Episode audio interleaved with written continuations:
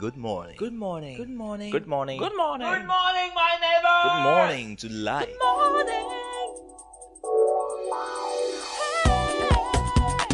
morning. Music. Talk. Inspiration. In perspective. Express yourself. Good morning, my neighbor. City FM, your station. City FM 97.3.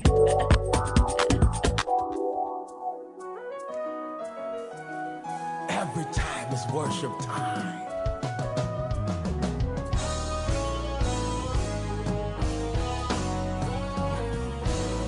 Yeah, I did not know.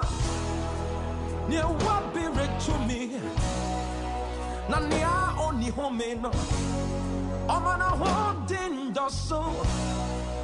The mountain pobro. Now I'm a pabada. And quack quack shri. Sis and wanna cheat. Not to wanna change. Yeah, I dear name. On your holding for all. Or then time for a set. I know my. Oh, to miracle. Unleashing the power of relevant radio. This is City 97.3. Not the bomb or this year. What's a meteorine a catabo? All the new passion of Flumma. Wamama come, Shamo. Shasama come for you. Intimira metiasi. The City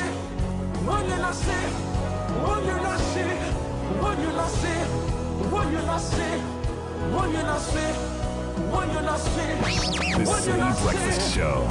Rise above the noise.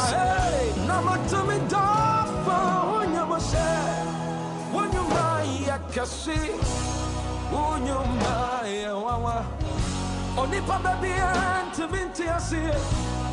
Mitter resign on Butai. Midian means Surodom. Prisania or Timimuno. Or Susaninia or Wobiase. In Tia Raticamihui. Midian means Surana Jubumbo. And near Bama at Tuaviacate. Yes, I have ya, say a dear. Every time I make a journey, feed the song for the video more. And if you do not boo, I feed you the jury, no me dear, my dear, me home. And to me, I'm it's your city. Me Johnny come anywhere I did. Me could you funny a hoa. On to call now, now. And to your city, babe. Import the best so any. And then I made the amend to you move. Now pay your was so mude. And I made me hungry now. But for your mother. I can see I knew, dear. Now me, I did it be a gun. Hey, send me yes, it comes so hard.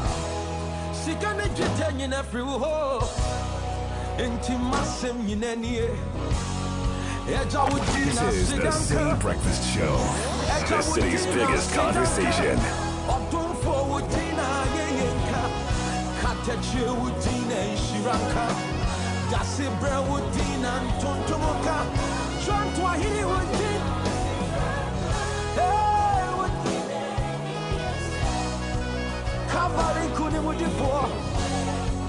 Why you here in Sada? Everything we do, we burn it down. We're out in the day. My man is watching it.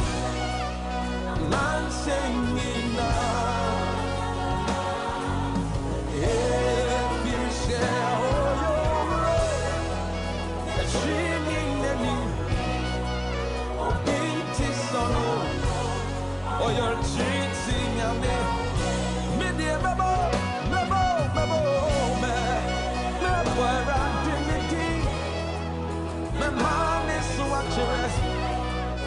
I'm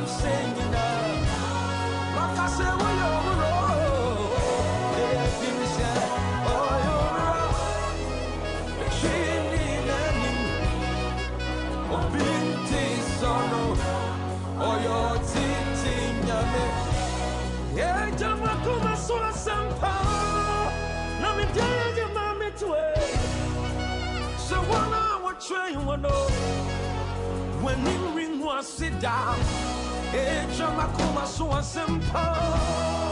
No, me tell you, mammy, to a so 1 hour train one. When you ring one sit down, into my ball, my ball.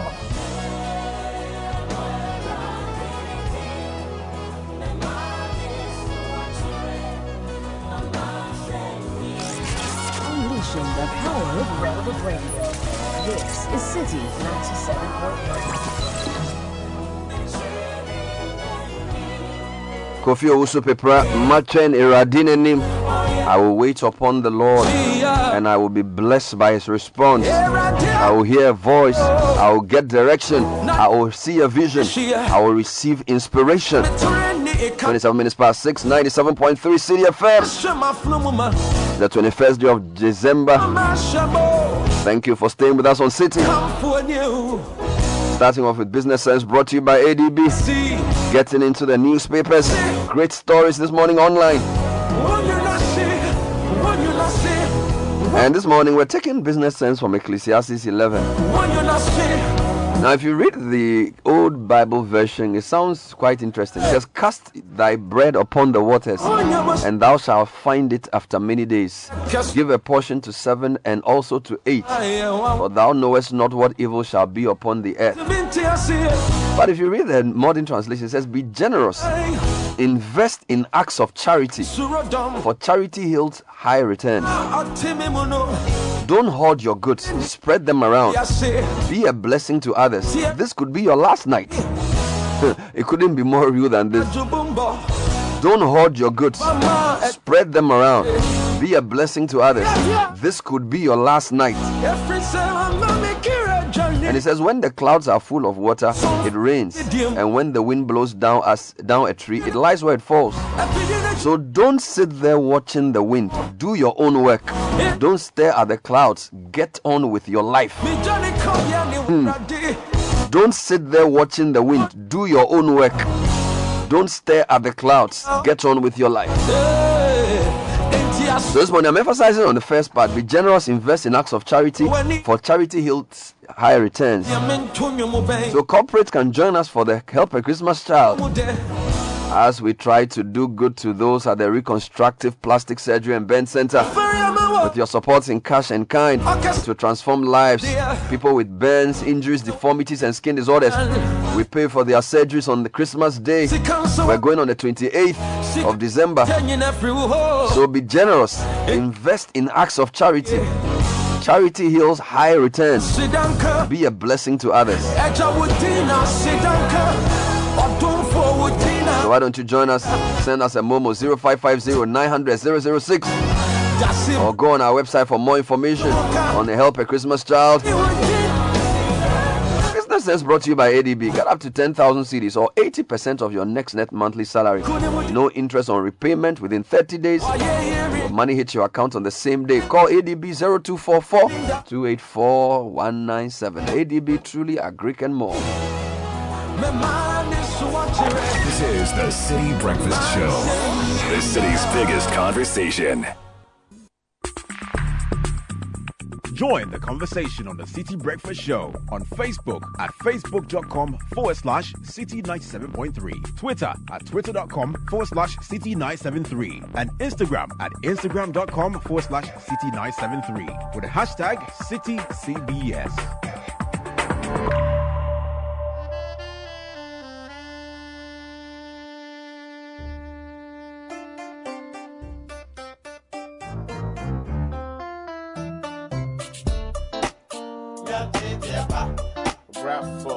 Rap for the last two.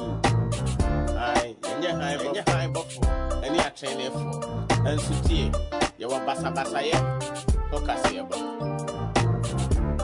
Execution entertainment.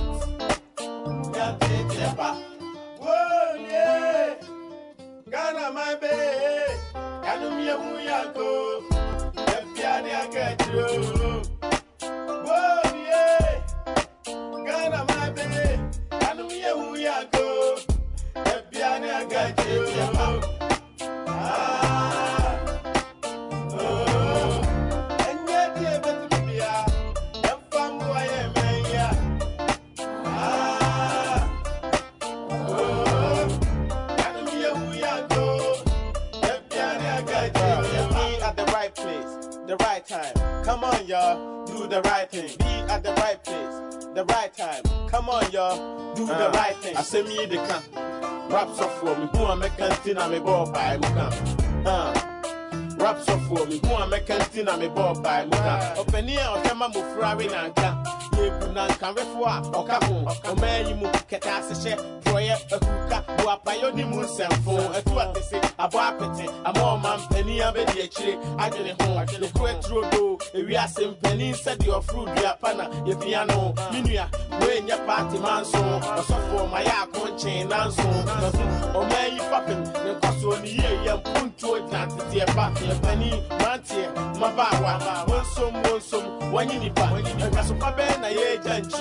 Every president, minister, drug pusher, so divesi, the musa, a year visa, who's a 1 year fata, water, get the cocomotia power, at Wabayu, Parliament, Koshemra, Koshemra, Shepherd Jumper, and in answer, Honorable Kofi, absent Wama, Ribbon to MP by, and so you will need TV. So now I got now where I bend you my knee or Guapa, non Kurapa, so or that's what I'm them, Honopan, the Bioya late, well, Jumam, managing director, to them, Only I think. Seven Kumia or then some Indians. I can do a woman nothing. If you are bound to a gym, as I bind, I can't so I know. 6:34 Obrafo is advising all Ghana. If we don't change, we'll be left behind. That's the song. Do the right thing at the right time. It's time for the newspaper review on City FM. It's brought to you by Total. A Hall of Famer in the Ghana Oil and Gas Awards, Marketing Campaign of the Year, OMC of the Year, Lubricant Product of the Year, and many other awards. Thank you for your cherished support and your loyalty to the Total Energies brand.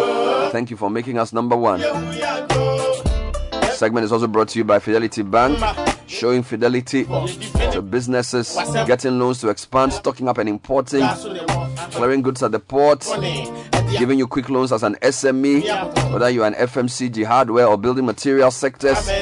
Visit any Fidelity commercial hub. Speak to a commercial relationship manager today. Fidelity, let's have a merry orange Christmas. Very long night for us. Yesterday I ended the point of view at 10 o'clock, but we still had to stay in Parliament. Duke was on till 12:15. Little did we know that it was going to take this long. And you know the funny thing, it's almost like the way we started is just how we are ending it. Because on the 6th January, we were in Parliament and then we did a point of view in the night. And then when we went off to sleep, we woke up to see images of soldiers in Parliament. Well, this morning, we, of course, those who slept would have woken up to see images from Parliament. There was no soldier there. Freeman Tete was completely overwhelmed. He's the head of parliamentary police. Yesterday was just crazy. And I know you were monitoring as well. Yeah. And a lot of the newspapers don't have their stories. So because we have to start online today. Yes, because the newspapers would typically go to print by 10 p.m. or even latest 11. 11, yeah. What happened from 11-ish, and it went all the way to 12 o'clock.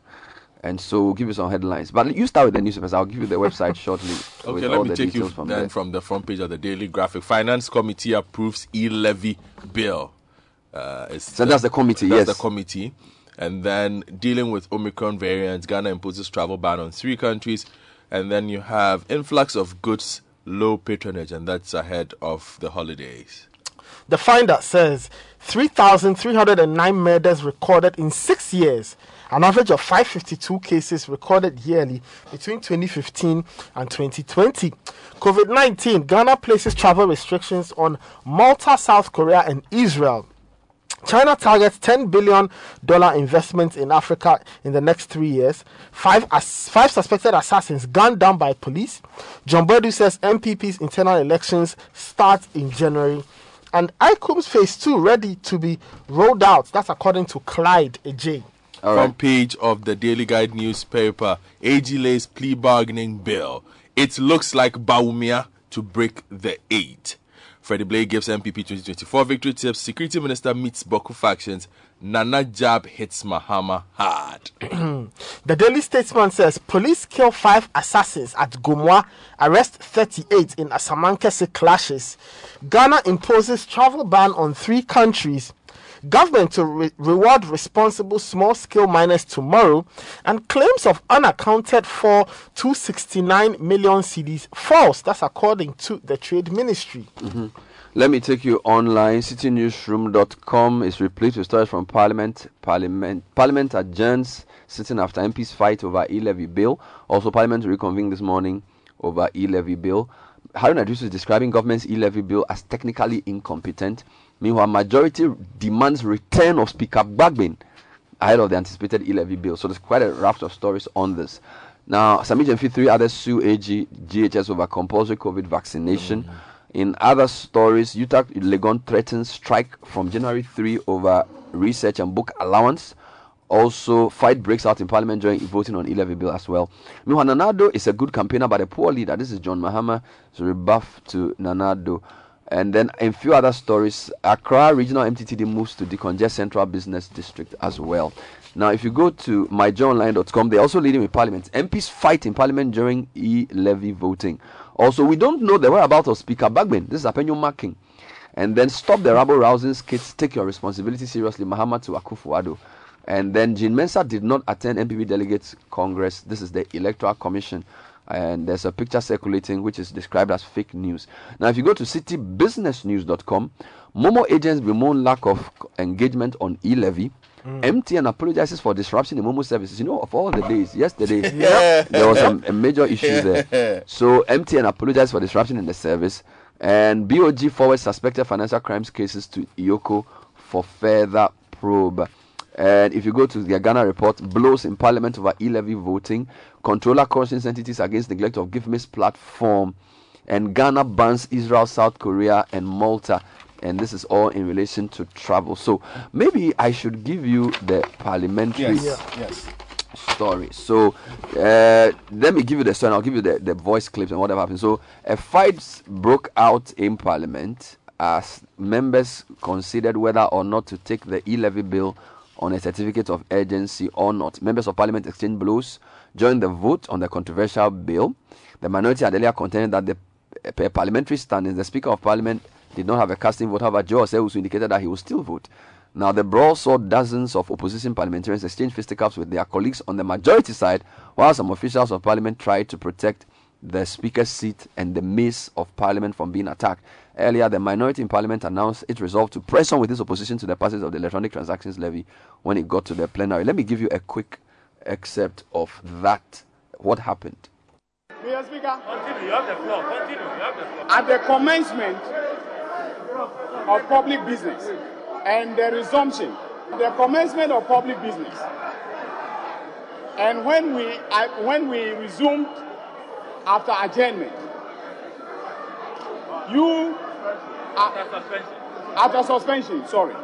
you as the first deputy speaker took the chair as a Speaker of Parliament. Please, not as the Speaker of Parliament. That's very emphatic. Mr. Speaker, I am duly corrected by referring to you as having taken the seat as Mr. Speaker. But you took the chair as Deputy Speaker. And in the words of Order 109, sub order 3, you are not entitled to an original vote. And because you are not entitled to an original vote, as the person presiding, it will be contrary to the practices, conventions of Parliament for you to hand over your seat and come down and join the fray in voting.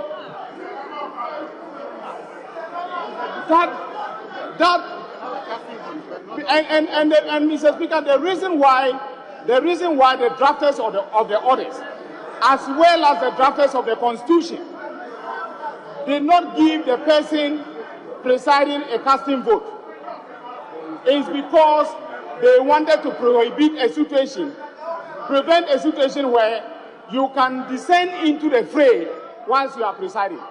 People are going out. People are going out. How can you vote and go out? There's a kind of deputy speaker to take the chair. will not allow him to vote. We will not allow him to vote. Nobody. Alex, go. Democracy must prevail. Democracy must prevail. Democracy must prevail. Our democracy must be protected. Our democracy must be protected. And we will not allow. We will not allow. We will not. So those were exceptions. Earlier on, I heard Dominic Ayine in the brief debate before the decision to now vote by head count, where they would move one by one. The confusion was caused when Speaker Joe Weiss wanted to yield the chair to Second Deputy Asiamah so that he would go and vote as well, at which point the minority said they would not agree. They rushed to the Speaker's side. The majority members came in, and it was a brawl. Let me give you two more angles. Majority demands return of Speaker Bagbin ahead of anticipated vote on E-Levy. So the majority group in Parliament is anticipating that the debate on a controversial E-Levy bill will end up in votes, and therefore they are demanding the return of Speaker Bagbin to chair proceedings. Now, according to the caucus, the absence of Speaker Bagbin has forced the Second Deputy Speaker, Andrew Amakwesiama, to preside over the sittings, and this means a possible loss of one vote for them. Don't forget, MPP has 138, NDC has 137. So if a Deputy Speaker sits in the seat, technically that's 137. Now, what led to the fight yesterday was an attempt by the Second Deputy to take the chair for the First Deputy to go and vote, which the minority said was illegal. Let me just give you another quick angle to this. The Haruna Iddrisu is describing the E-Levy bill as technically incompetent. Again, that came in yesterday during the sittings. It says the minority leader Haruna Iddrisu has described the controversial E-Levy bill as, quote, technically incompetent, insisting that his side will fiercely resist it. This comes after Parliament temporarily suspended sitting on Monday night while considering a report from the Finance Committee of the bill. What about the Finance Committee itself? What did they say about this? So the Finance Committee, according to the Daily Graphic on page 16, yesterday approved the electronic transaction Bill 2024 for consideration under certificate of urgency. The bill was approved by a majority decision of 13 to 12 at the committee level, with 12 majority members voting for its approval and 12 on the minority side voting for its rejection. The mantle fell on the committee chairman, Mr. Kuku Kwating, for the casting vote, which resulted in the approval of the bill for consideration under certificate of emergency. Out of press time last night, Parliament was preparing to resume sitting to begin the debate and possible passage of the bill. So that's what we've been talking about. Right, stay in Parliament. Yes, I'm staying in Parliament. A few things have happened in Parliament, Bernard. So the Attorney General has also laid a plea bargaining bill before the House. That AG Godfred Yeboah-Damian has laid before Parliament a bill that will overhaul the country's criminal justice system by allowing persons accused of certain offences not to face jail term. The plea bargaining bill, when passed into law, is expected to reduce the backlog of criminal cases in courts by allowing accused persons to admit their guilt and enter into some form of arrangement with the prosecution without necessarily standing trial or going to jail. So we'll be looking at that. And then, I'm staying there, revised tax exemptions bill back in Parliament. Okay. Free zones firms, churches permanently exempted. Bernard, we will have to get this bill and go through it line by line. But according to Maxwell Akalare Adombila, the tax exemptions bill has returned to Parliament 3 years after it was first sent there. The government resubmitted the bill to Parliament last week, setting off a renewed effort to pass a law that will streamline the exemptions regime to create a level playing field for businesses as well as claw back billions of cedis lost on annual basis to tax exemptions. Now, among other things, the proposed law seeks to prohibit the granting of exemptions as contained in other legislations and bestow the power to exempt businesses and individuals from paying taxes on only the finance minister. All right. Okay, if you go to page 5 of the Finder, they say 5 suspected assassins gunned down by the police. Now, the police have gunned down 5 suspected killers who attempted to assassinate the chief of Gomoa Fete, Nana Abo Atta. The 5 who were caught up in the crossfire died on the spot, while 2 other suspects managed to escape in the heat of the operation led by a team from the national headquarters of the Ghana Police Service.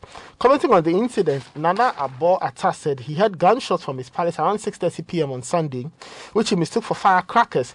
He said he later received info that the police had shot some people dead in the area. Now, if you go to page 2 of the Finder, they put things into context and say 3,309 murders recorded in 6 years.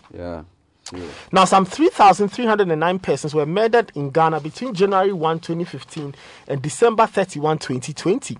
This is according to data from the Statistics Research and Monitoring Unit of the CID. This shows that each year since 2015, some 552 lives have been lost. The data shows that for the past 6 years, the Ashanti region has witnessed an average of 121 murders each year. Mm-hmm. In terms of actual numbers, it recorded 725 murders in total. And it goes on to state the data for each region and the yearly breakdown from 2015. Let me give you a couple of stories from the Daily Guide as well, and I will take you to page 6 of the paper, where the report of Ghana banning flights from 3 countries. Yes. So the government, through the Ministry of Foreign Affairs and Regional Integration, has placed a ban on flights arriving from Israel, South Korea, and Malta. Mm-hmm. The travel ban to and from the 3 countries, which took effect yesterday, is the latest measure by the government to help limit the importation of the Omicron variant of COVID-19 into the country. Mm-hmm. According to the ministry, the travel ban on Israel would last for 14 days, and it excluded case on humanitarian grounds or during official visits where permission would have to be obtained from the ministry. Now, stay with the Daily Guide and take you to page 9. Mm-hmm. And Kote Jani, others face trial over collapsed savings and loans companies. Story by Vincent Kubi says that Yoko has referred some owners and directors of some 10 collapsed savings and loans companies to the Attorney General's Department for possible prosecution. Yoko is working with the Attorney General's Department for the speedy prosecution of persons suspected to have been complicit in the insolvency of those financial institutions. Mm.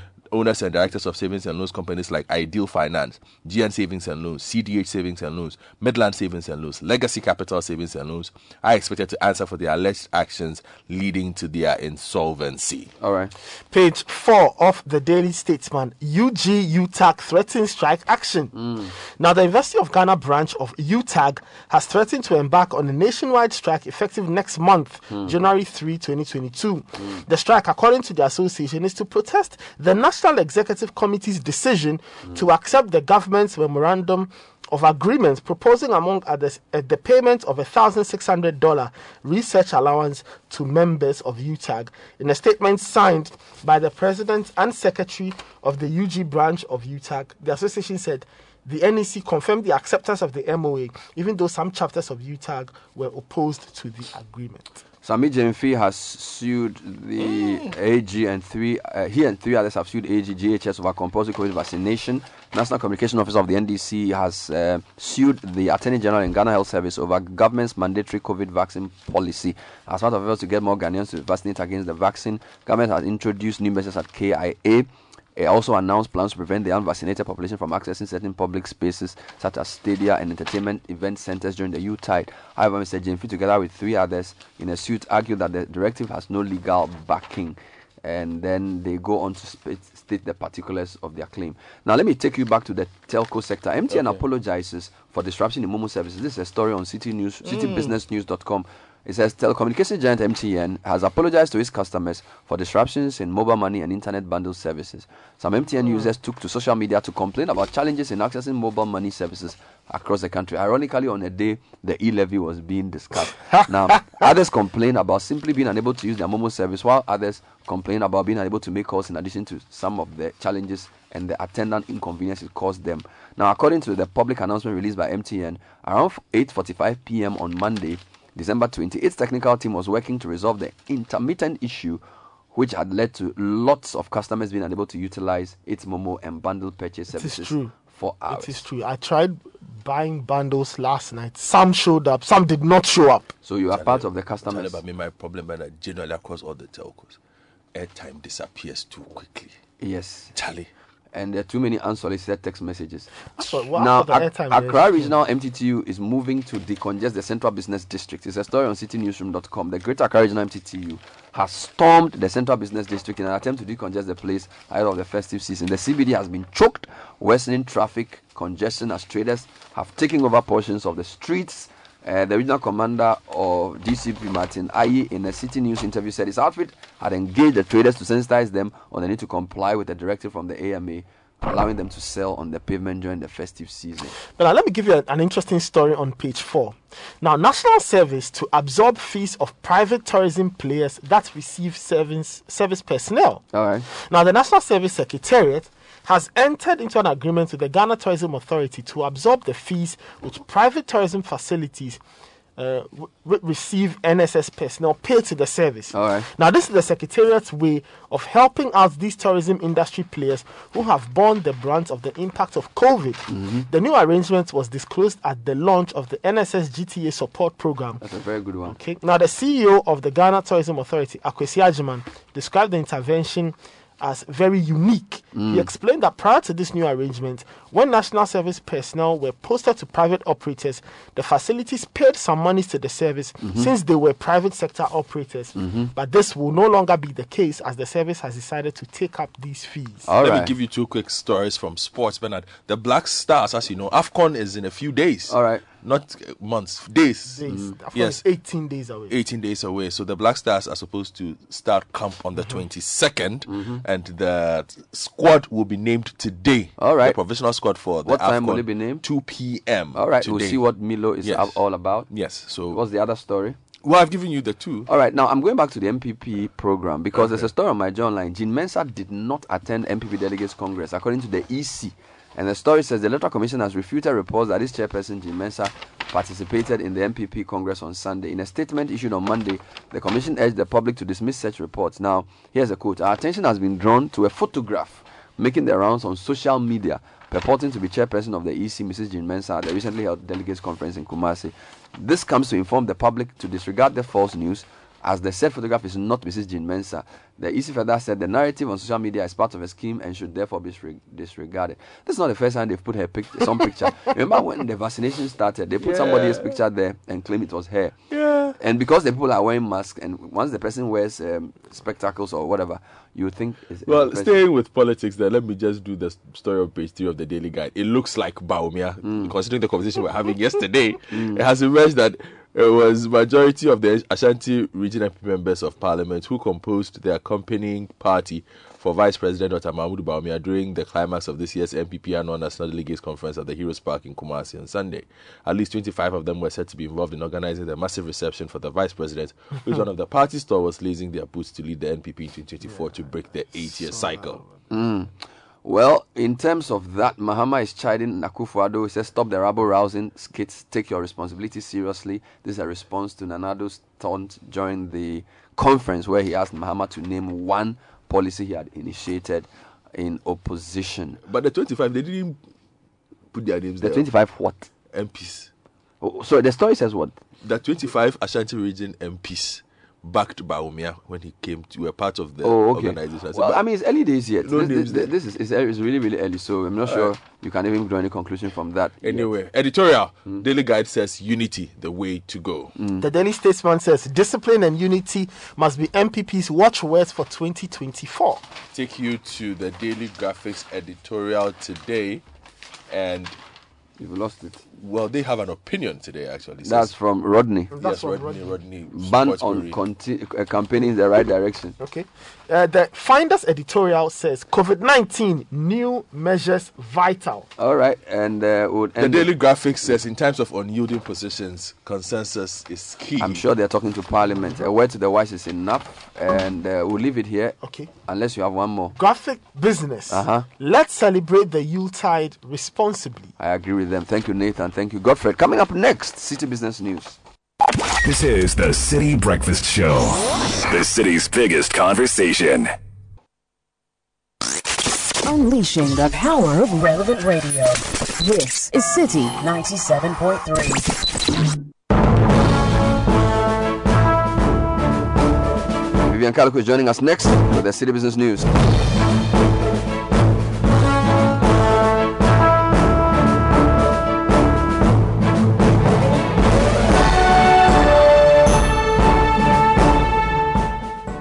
Hello and you're welcome to the breakfast edition of City Business News. Let's bring you details of our stories and start with the E-Levy, because the Mobile Money Agents Association of Ghana has bemoaned the lack of engagement on the electronic transfer levy. According to the association, all attempts to have their concerns heard by the government have proved futile. The group has threatened to embark on a demonstration on Thursday, December 23rd, against the proposed 1.75% E-Levy by the government. Now, the controversial E-Levy seeks to impose a 1.75% charge on a number of electronic transactions above a 100 Ghana cedis threshold.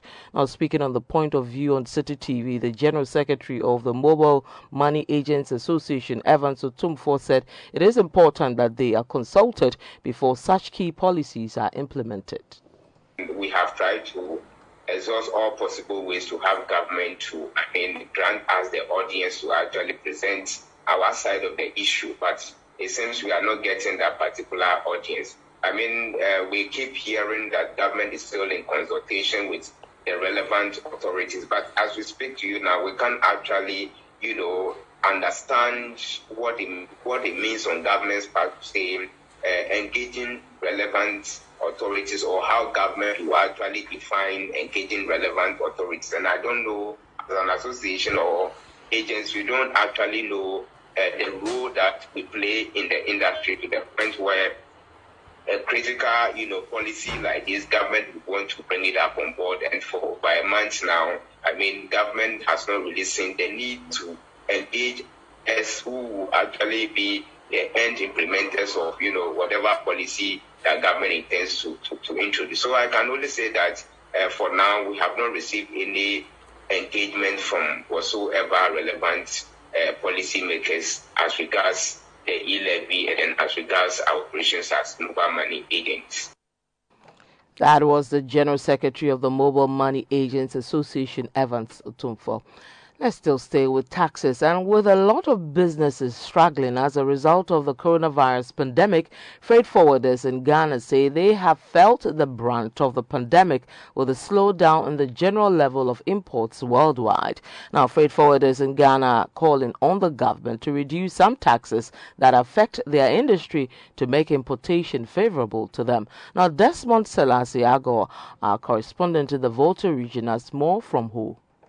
The outbreak of the COVID-19 pandemic across the world led to most countries shutting their land and sea borders, as well as a ban on international flights. Over a year into the pandemic, some of the restrictions persist. Freight forwarders, for one, are feeling the drop in demand as the market for ocean freight from China continues to struggle. This development, according to the president of the Ghana Institute of Freight Forwarders, Eddie Akron, has adversely affected freight business. Speaking after the 24th annual general meeting in WHO by the Ghana Institute of Freight Forwarders, Mr. Eddie Akron stated that the effect of COVID-19 in other countries has played a major role in the increasing cost of containers and shipments, which has led to high prices of goods in the market. Freight rates of, say, maybe $4,000, $4,500 of a 40-footer container coming into Ghana within a couple of 3 months metamorphosed about $15,000-$16,000. Now you can imagine the effect that would have on the trader, because this was an extra maybe $11,000-$12,000 that was not part of his budget. Okay, first of all, that eats into his capital. Secondly, that would translate into increase in prices for those of us who go to buy on the market. Speaking on the issue of the 2022 budget, the president of the Ghana Institute of Freight Forwarders said government should dialogue with traders, as some taxes has not been favorable to them.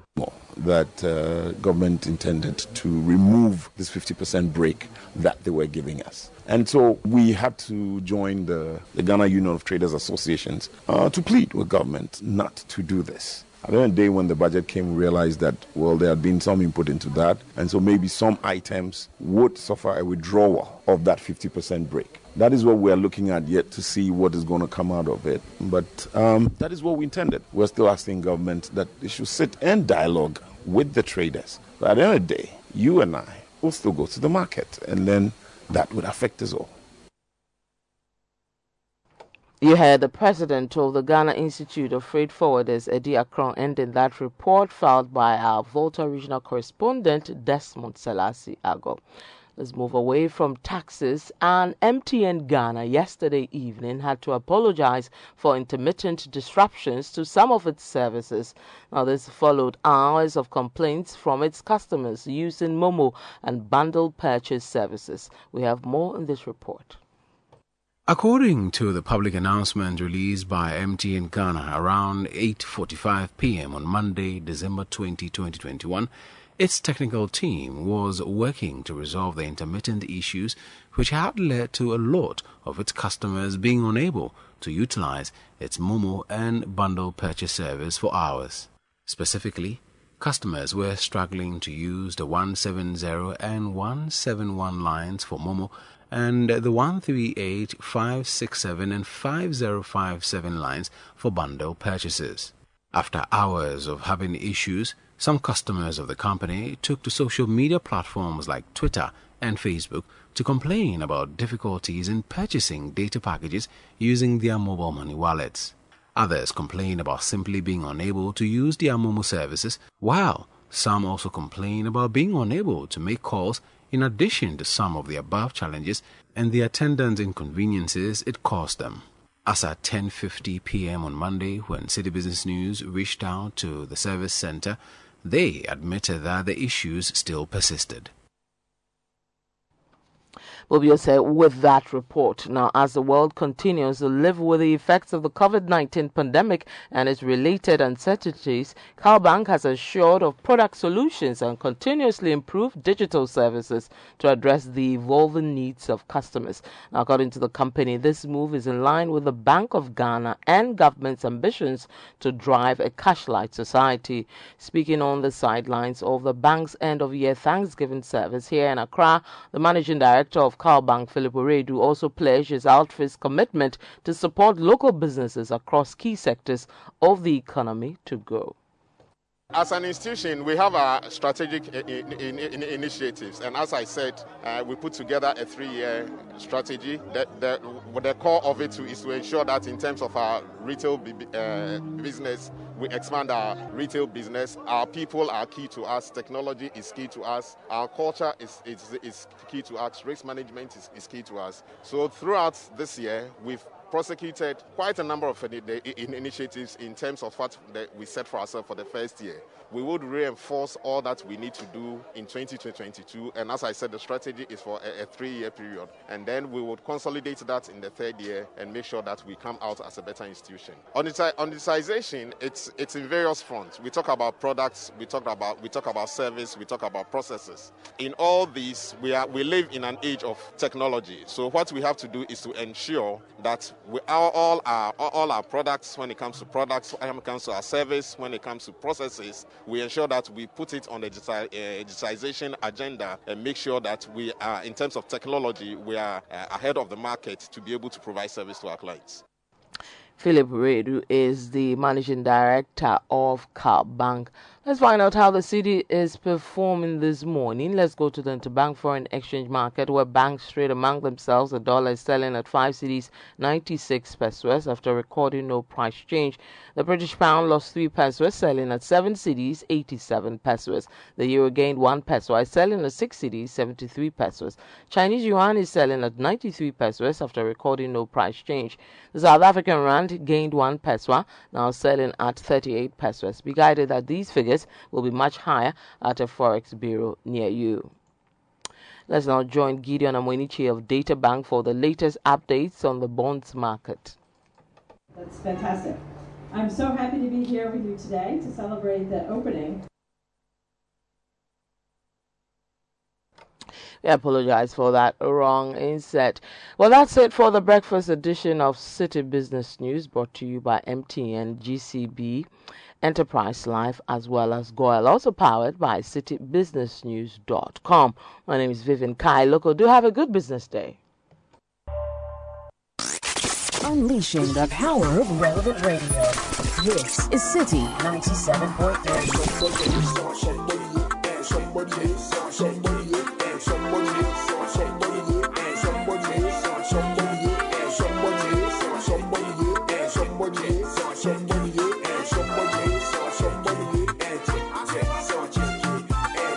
14 minutes past 7. City Breakfast Show live in Accra, live on our partner stations. That was the City Business News. Sporting Week with kickoff coming up next. Brought to us by Lesherho. Christmas came earlier. Lesherho Savings and Loans. Payroll loans have become very rewarding. Get a loan from now till end of the year and free shopping vouchers to make this Christmas season enjoyable. Apply now at our web forms at appforms.lesherho.com or call 0302208333. You can also visit any branch of Lesherho to apply. Lesherho, let's improve life.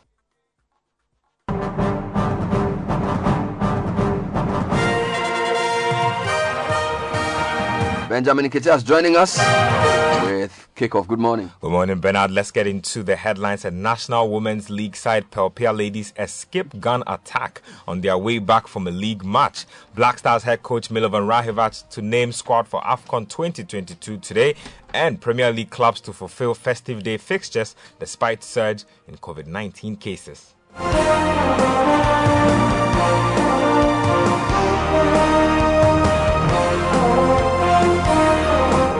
Let's start off with some women's football, and the National Women's League side Pelpia Ladies narrowly escaped unscathed following an attempted armed robbery attack on their team bus. The ladies were heading to Tamale after their league game against Ampemdakwa Ladies when the incident occurred at the Yape in the late hours of Monday, December 20. Now, according to the media officer of Pelpia Ladies, Mohamed Muntaka, several gunshots were fired at the team bus as they attempted to escape. He shared details of the incident with City Sports.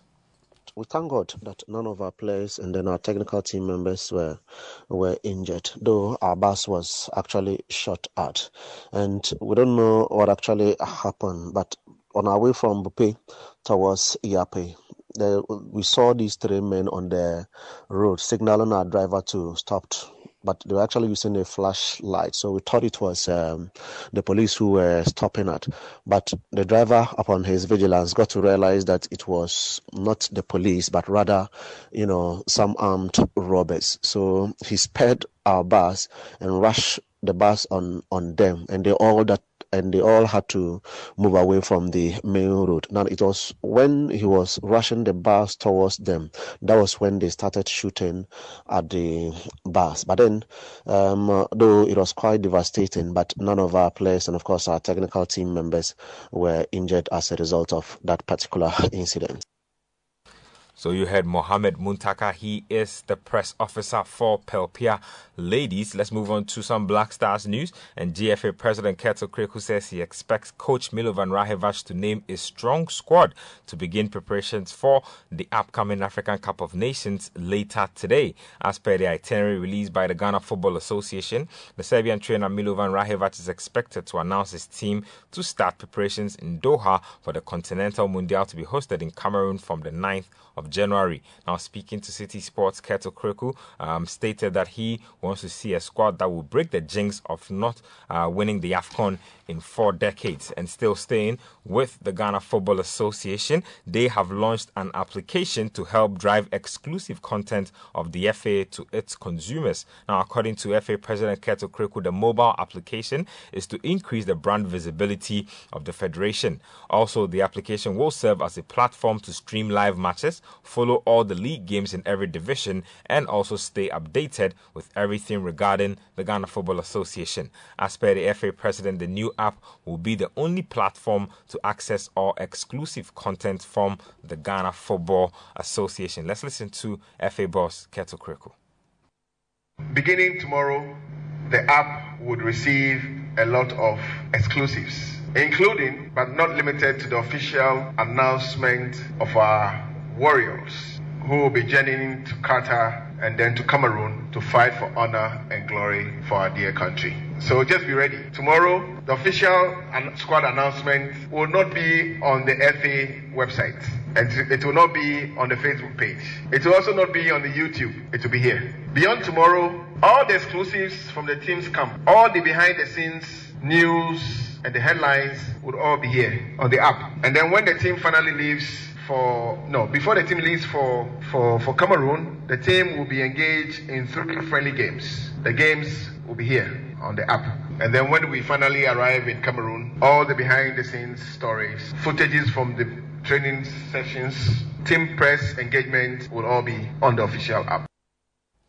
GFA President Keto Kriku speaking there. Let's move on to some AFCON-related stuff. And President of the Confederation of African Football, Patrice Motsepe, is adamant that his meeting with the local organising committee for the AFCON will have a positive outcome for the upcoming tournament. Safety issues relating to COVID-19 as well as logistical constraints have threatened to derail the tournament slated for the 9th of January. Addressing journalists after arriving in Cameroon, Motsepe stated that CAF is confident the tournament will go ahead as scheduled. Our home is the home for Africa, and we will talk tomorrow and give you feedback. We are very clear in terms of our commitment to make the AFCON a success in Cameroon. So we will talk tomorrow and give you more feedback, but I'm very confident that we will work together with the people of Cameroon, who are a proud football nation, who have made Cameroon proud and Africa proud. And I'm confident that in our meetings, both today and tomorrow, we will be able to come out of here and give the world, give Africa and give the world the confidence that we have, the commitment to our people in Cameroon, and the commitment to the development and growth of football in Africa. CAF President Patrice Motsepe speaking there. Let's move on to some foreign stuff. And Premier League clubs have chosen to fulfill festive fixtures despite ongoing disruption caused by COVID-19 cases. The league's 20 clubs met on Monday to discuss how they could deal with the challenges faced after 6 fixtures were postponed because of COVID-19 numbers over the weekend. The postponement of a round of games over Christmas was a possibility. No vote took place, and so 2 rounds of fixtures are in place across 5 days from 26th December. It had been expected that Game Week 20 starting on the 28th of December would be postponed in order to ease the pressure on Premier League squads. Instead, clubs have been advised if they have 13 fit players plus a goalkeeper, they should fulfill their games. There are, however, talks between clubs and authorities to scrap FA Cup replays in rounds 3 and 4 and also to reduce EFL Cup semi-final ties to one-legged matches. Still, in England, Tottenham are out of the Europa Conference League after UEFA ruled they had forfeited their final match against Stade Rennes. The match on 9th December was called off following a COVID outbreak with 13 positive cases at the London club. Now, UEFA then said the match could not be rescheduled and referred the matter to the disciplinary body. Now, it awarded Rennes a 3-0 win and they go top of the group with Vitesse Arnhem finishing as runners-up and Spurs finishing in 3rd place. Now, 8 Spurs players and 5 members of staff tested positive for COVID-19. Now, UEFA rules state that if clubs have 13 fit players on their A-list, including a goalkeeper, they must honour a game. Let's finish off with some tennis, and Rafael Nadal has tested positive for COVID-19 after returning home from the Mubadala World Tennis Championship in Abu Dhabi. The 20-time Grand Slam champion was beaten by Britain's Andy Murray in the semi-finals of the exhibition event. Nadal said he experienced some unpleasant moments but hopes to improve little by little. The 35-year-old has only just returned to action after a long injury layoff. That's all for this morning's edition of Kickoff. My name is Benjamin Nketia. Kickoff was brought to us by Lesherho and Total Energies. There's more sports at citysportsonline.com. The health and nutrition segment is next and is brought to you by Sankofa Natural Spices.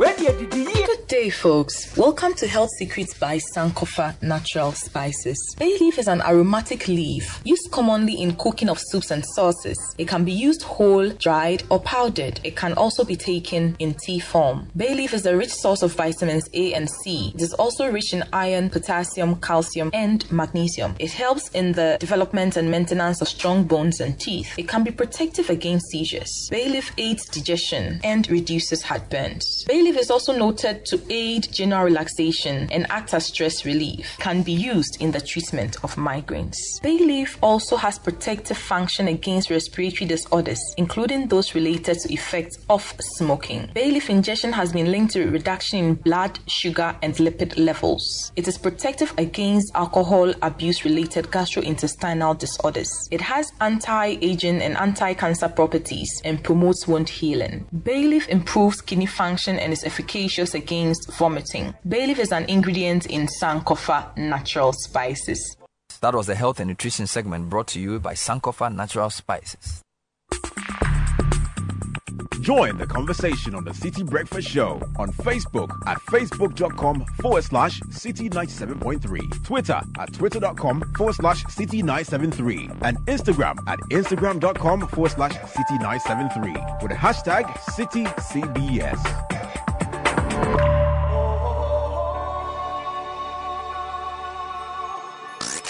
Unleashing the power of relevant radio.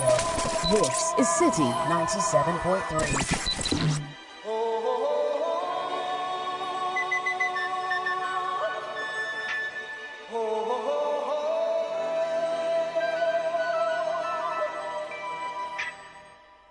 Everybody was kung fu fighting. Those kids were fast as lightning. In fact, it was a little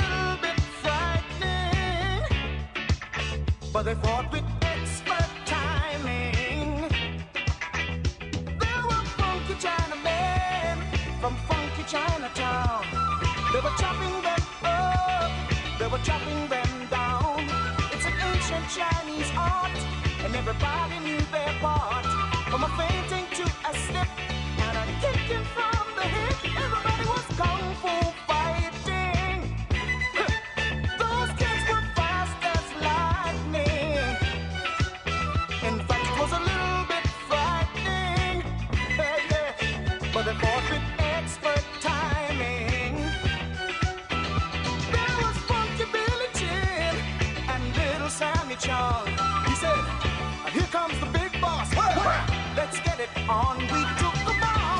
This is the City Breakfast Show. A sudden motion made me skip. Now we're into a brand new trip. Everybody was kung fu fighting. Those kids were fast as lightning. In fact, it was a little bit frightening. But they did it with expert timing. Oh, yeah.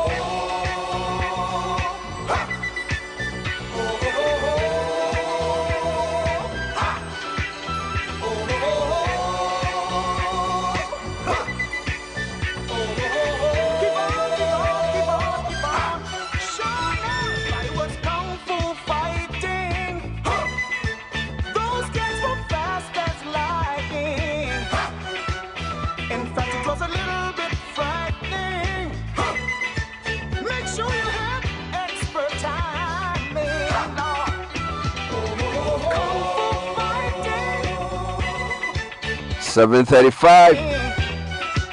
Carl Douglas.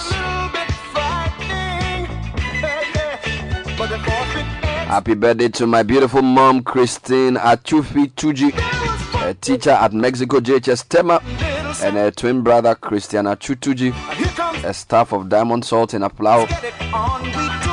May the Lord bless them with long life and good health. We love you, Mom.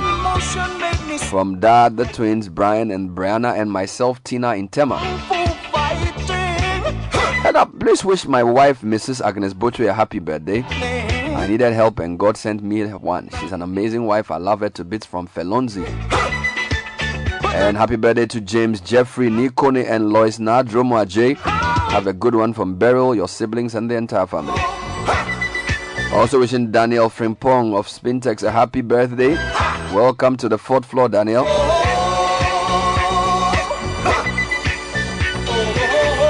And if there were kung fu belts to give out in Parliament. Oh, man. One of them jumped. There was one short one from the right. He jumped. Now, if you want to understand why I'm playing this song, go to CityTube. And you know, the Kung Fu fighters, the small ones can jump much. So there was one, you know, there's this MP who was wearing white. I think it's the Tema Central MP from the MPP side. So he was standing there like Boloyon. Yeah. Then some guy be from NDC jump. And they said, hey, go back. Jump. No, seriously. I mean, I want you to listen to what happened. What I'm, the song, I'm not joking. It's a serious matter that happened in Parliament though. I kill you. In fact, it was a little bit frightening. People are going out. How can you vote and go out? As a kind of just began to take the chair. We will not allow him to vote. We will not allow him to vote.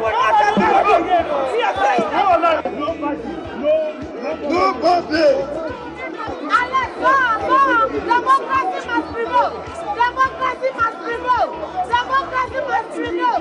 Our democracy must be protected. Our democracy must be protected. And we will not allow. We will not allow. We will not. We will not allow. We will not allow. But the conflict expert timing.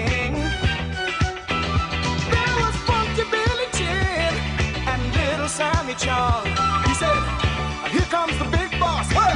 Let's get it on. We took a bow and made a stand. Started swaying with the hand. A sudden motion made me skip. So if you're looking for the video, go to City Tube, and that video is titled Massive Fight Breaks Out in Parliament During Voting Over E-Levy. Massive fight breaks out in Parliament, and this video was posted 7 hours ago, so that's around midnight, 7 hours ago, and it's doing very well, and it shows you everything, because I really don't know how to use words to describe what happened. And you know, luckily yesterday we stayed up, so I had done the show. So this is the whole thing. They started the parliamentary thing, and then they went on a break, and they came back around 6 something, and then they went on a break again. So as we were doing the city newsroom at 8, they came back, and then they were doing it. So we captured part of it at the beginning of the news, and then captured the rest at the end. So at a certain point of view, they had gone on a break again, and then the two sides held a press conference, brief press address, because there was a controversy over whether the E-Levy bill should be discussed under a certificate of agency. Now, certificate of agency means that you deal with it within the one, like, at once, whilst you are sitting. If not, it has to go through 14 days. And 14 days takes us into next year. So the committee had sort of come up with their thing. They had gone through the report and they had voted 12-12. But then, of course, the chairman of the committee had a casting vote in the person of Kweku Kwarting. So it was already very close. And the minority had said they were not going to agree to the E-Levy. So the E-Levy bill, the first debate was whether it should go by way of... certificate of agency. So what I want to do for you this morning is to summarize what the two sides said during the press conference before the fight. Do you understand me? So I'll start with the Haruna one. So that when the controversy over where is Bagbin, because as soon as Bagbin is not in the seat, it reduces one number for the MPP. Haruna addressed the press, after which Afenyo-Markin also addressed the press, and all of this was before the fight. And so this, what I'm going to air for you, happened between 9 o'clock and 10 p.m. The fight happened around 11:15. So I'm giving you a chronological. But this song was playing in the heads of the people throughout the whole session. So while they were discussing, some of them were rehearsing kung fu moves. Let's get it on. So that's why I'm playing the song. So even though this song hadn't started coming. So Haruna Iddrisu spoke to the press. This is around 9:05 p.m. yesterday. The Parliament of Ghana, the 8th Parliament on 20th December, with 2nd Deputy Speaker, Honorable Asiamah presiding, we are on the controversial bill or animal called the E-Levy, and we sincerely believe that its introduction today and the attempt and determination by the new Patriotic Party government of President Nana Addo-Dankwa Akufo-Addo even to introduce and want to proceed on the bill is one demonstration once again that they are insensitive to the plight of the suffering Ghanaian, insensitive to public opinion, insensitive to legitimate concerns raised by the need to protect our digital economy and to consult more. Some 1.5 decades ago, when the NDC was in government and had to introduce VAT, and they even resorted to public actions, including demonstrations of Kumipreku, the bill was withdrawn out of respect to the Ghanaian people because they protested, and the opposition at the time led the protests. We have been ignored, and not just ignored. Some 48 hours ago, President Nana Addo-Dankwa Akufo-Addo and the majority leader had the guts at their conference in Kumasi yesterday to say that there is a majority party. Whether their arithmetic was lost or not, I leave it to your judgment. What I do know is 137 MPP, 137 NDC. That is what defines the parliamentary parties of registered political parties in Ghana, which participated in the 2020 elections. President Akufo-Addo boasted that he has the majority. I'm challenging him to come and conjure that majority on this floor of parliament. Yeah. It's 137, 137. Visibly lost in the chamber is one of their members of parliament, probably female. It's early yet to mention the name. But at least from morning up to this hour, that person is not present. And those of you who are familiar with Article 1043 of the Constitution, if we are to proceed on voting, it will be 137, 137, and the vote will be lost. Yeah. And the killer E-Levy would have been outrightly rejected by the Parliament of Ghana on the basis of the provisions of Article 1043 that they relied upon a few days ago. You saw the second Deputy Speaker, without any shame, when he was asked to put a question, when our whip, the Honorable Montaka, earlier led by the Honorable Mahama Ayarga, raised the matter of procedure, citing Article 106 and appropriate standing orders. Today, is it not interesting for you to have observed what Deputy Majority Leader Afenyo-Markin said?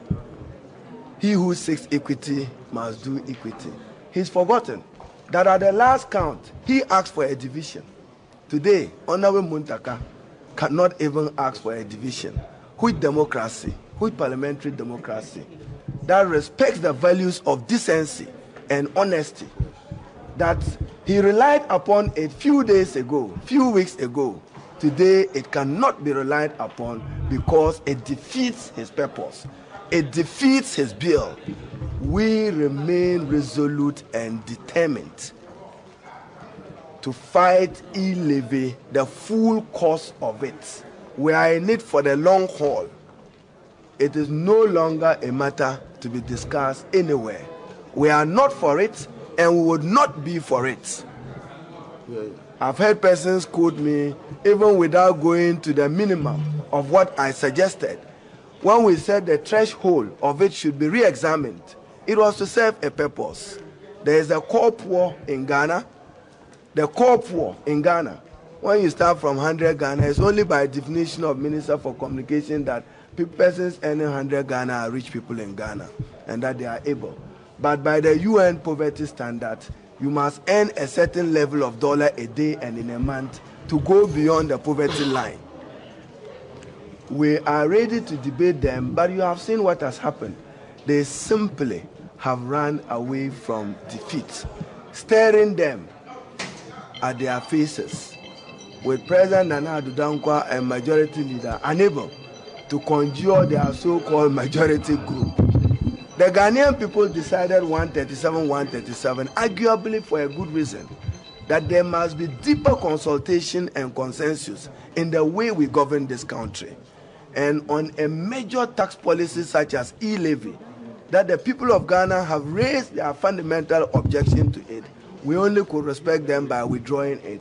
So let me reiterate my call that they should withdraw the E-Levy bill for further consultation with the Ghanaian people, especially the stakeholders.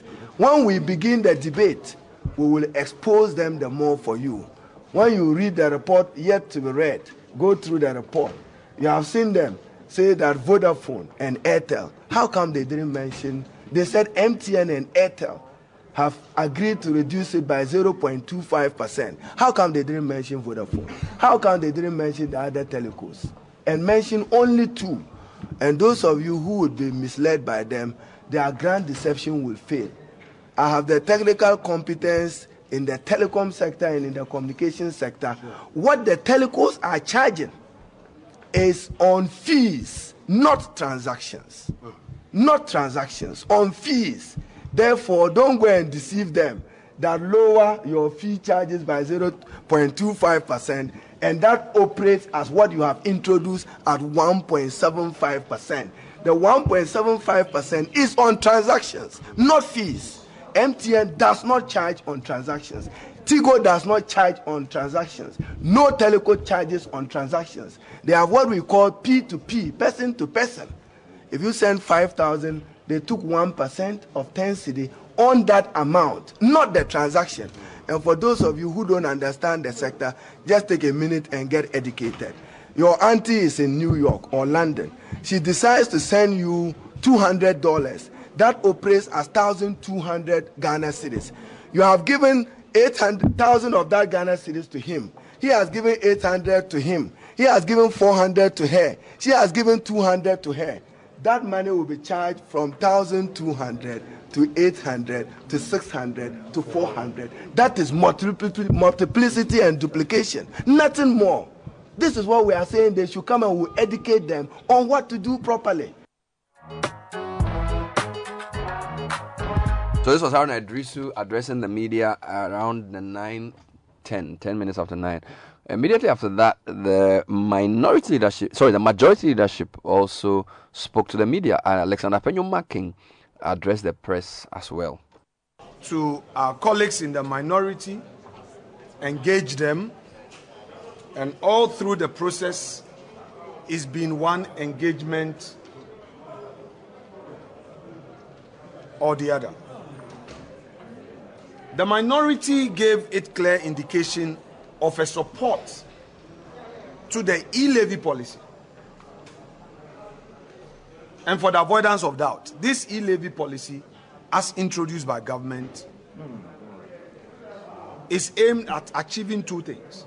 One, to address the unemployment situation in the country, inject capital into the private sector so that the many youth in this country who are looking up to an opportunity to start their own businesses will have the opportunity to start their own businesses.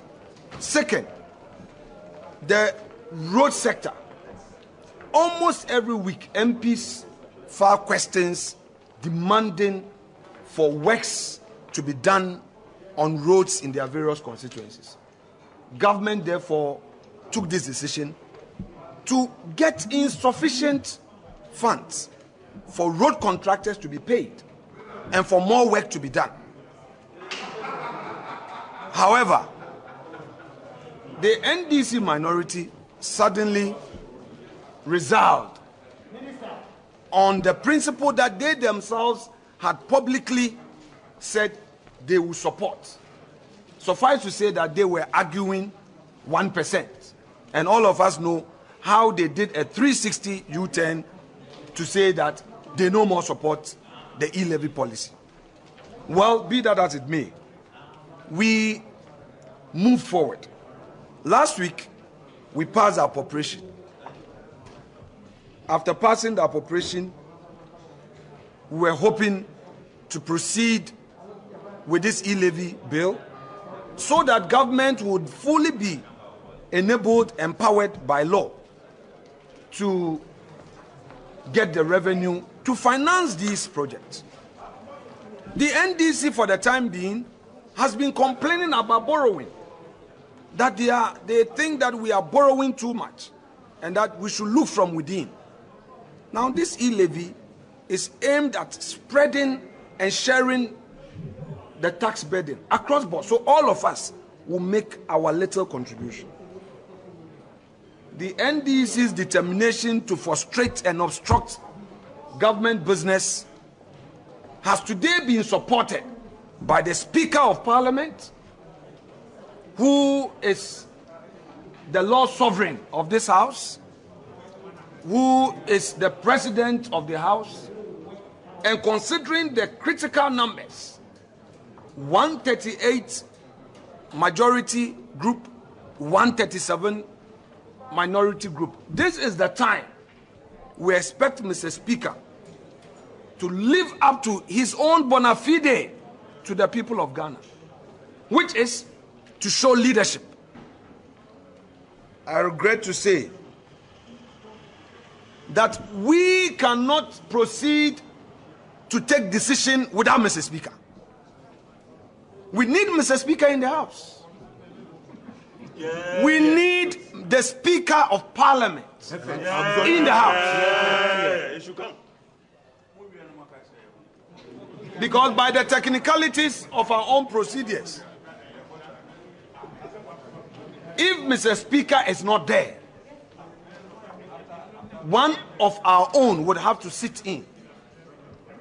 And the imperatives of the Constitution are clear, that he would therefore not have the opportunity to have his right of voting as a member.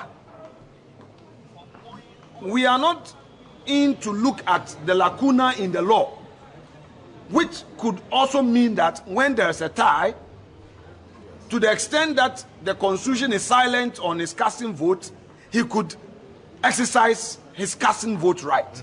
We will not want to go that path. What we want to insist is that Mr. Speaker must show leadership.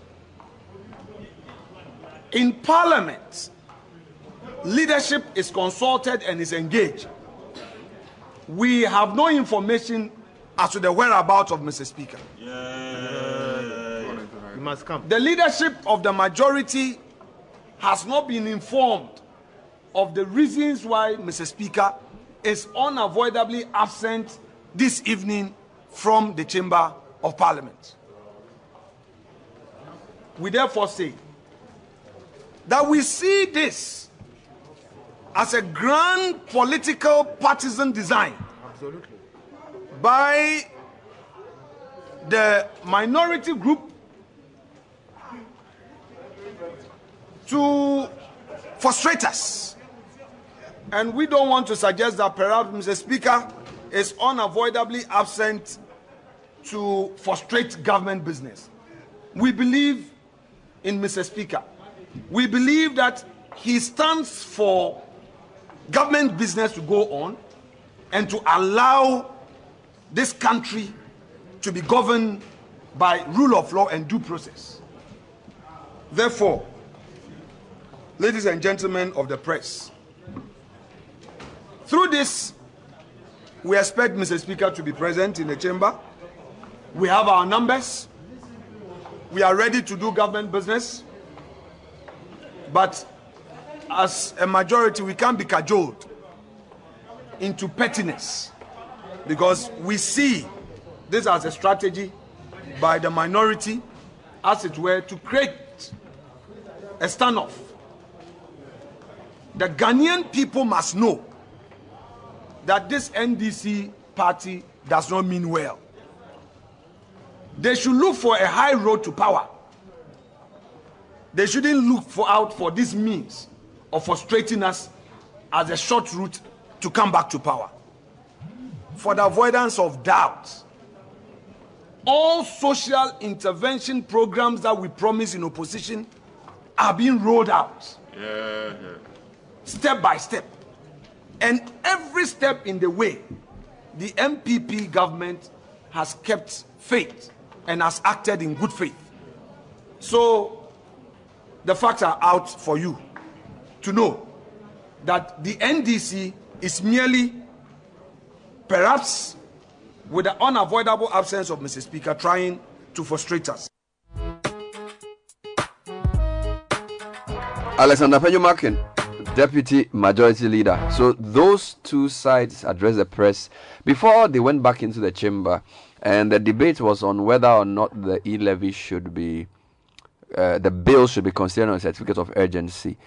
And in having that debate, the point that was made by the former Deputy Attorney General Dominic Ayine was that the speaker in the chair at the time, Joe Weiss, was not entitled to vote. All right, so here's what he said in the build up to the decision to now start the voting. So just let's hear him. Mr. Speaker, continue. You have the floor. Continue. You have the floor. At the commencement of public business and the resumption, the commencement of public business, and when we resumed after adjournment, you you as the first deputy speaker took the chair as a speaker of parliament. Please, not as the Speaker of Parliament. That's very emphatic.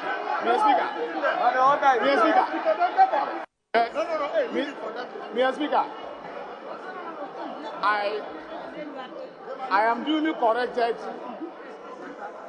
by referring to you as having taken the seat as Mr. Speaker. But you took the chair as Deputy Speaker. And in the words of Order 109, sub order 3, you are not entitled to an original vote. And because you are not entitled to an original vote, as the person presiding, it will be contrary to the practices, conventions of Parliament for you to hand over your seat and come down and join the fray in voting.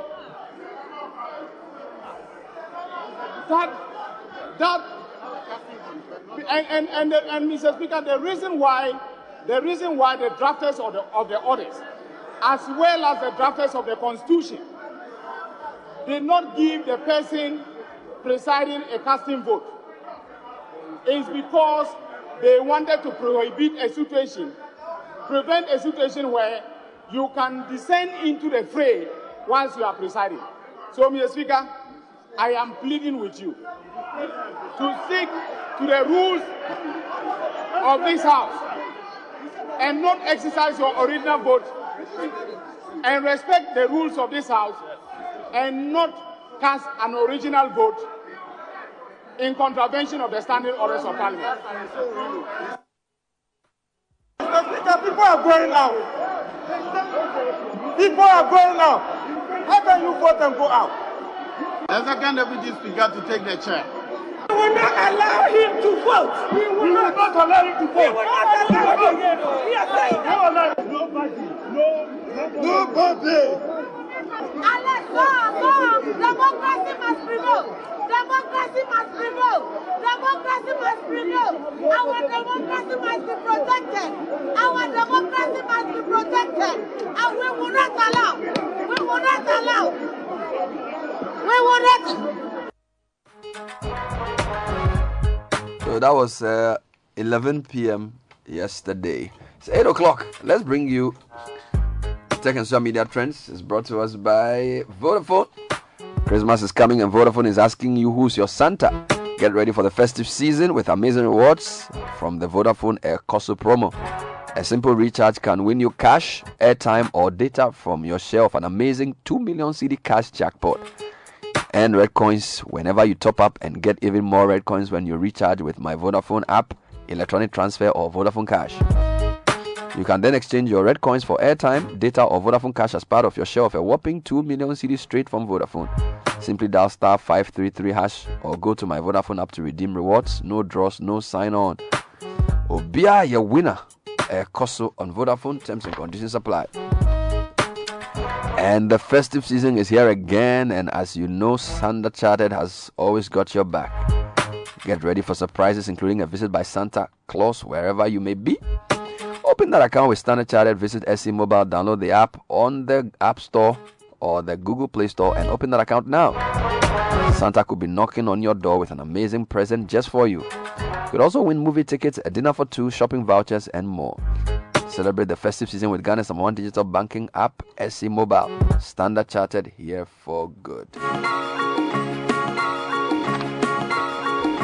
All right, so Godfred will tell us what's trending. Do I need to tell you what's trending? We want to know the order in which it's trending and the intensity of the trend. Order. Okay, so if you want to know the order, trending heavily at number one is E-Levy. E-Levy. Yes, E-Levy is trending heavily at number one.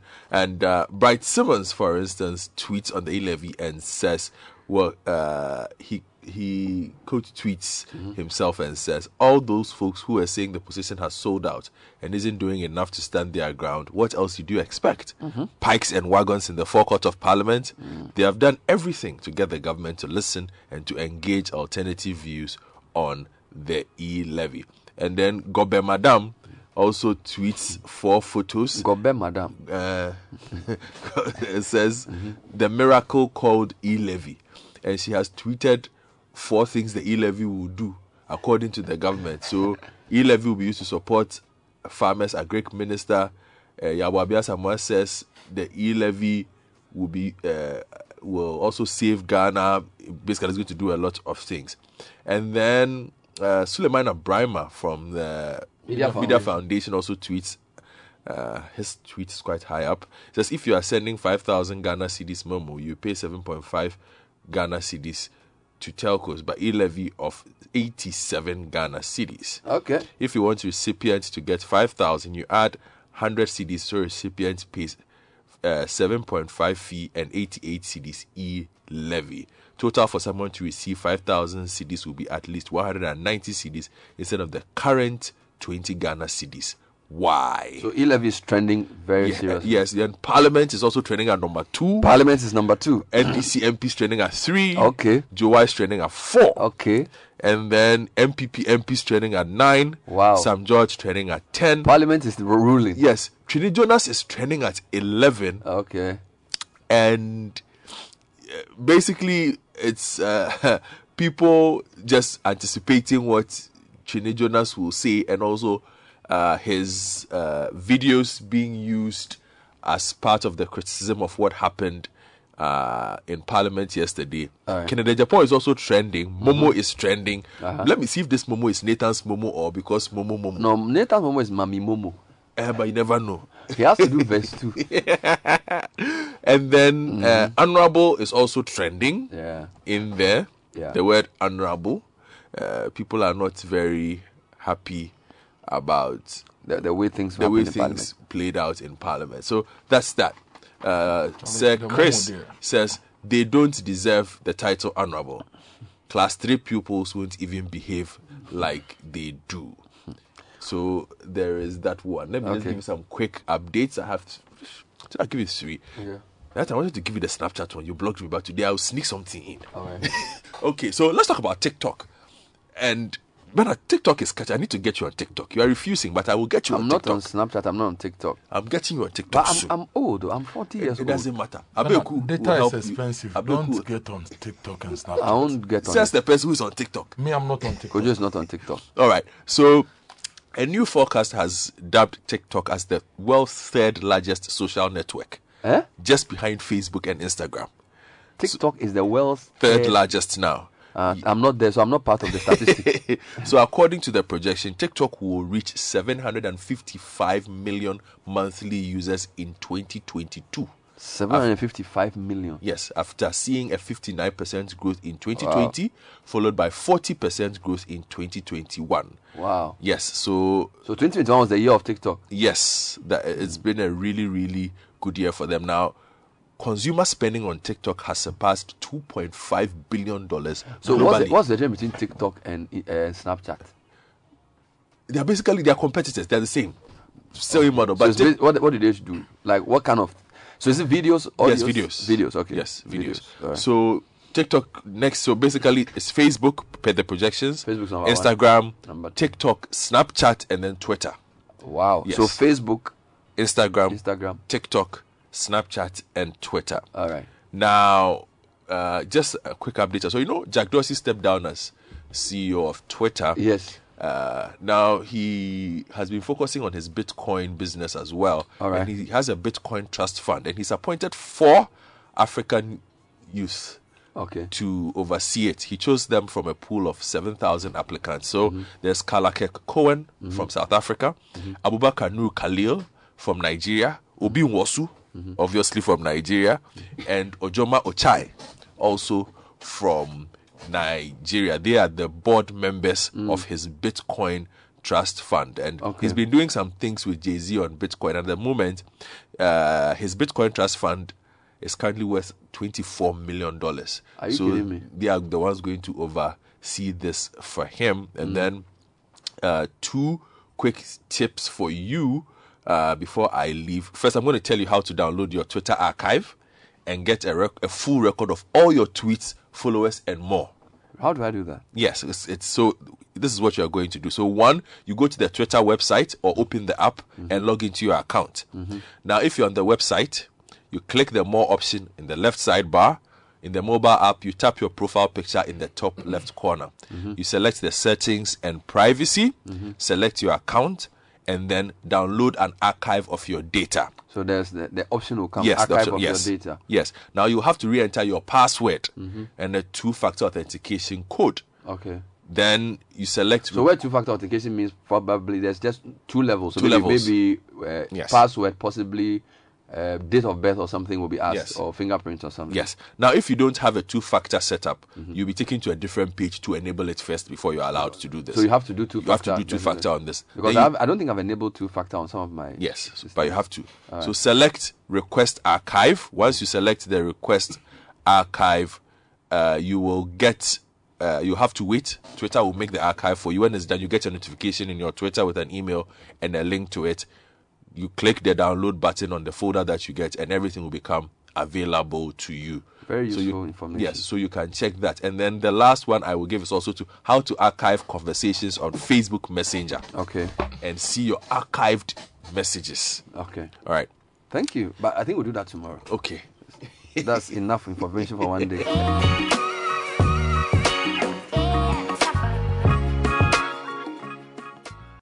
This is the City Breakfast Show, the city's biggest conversation.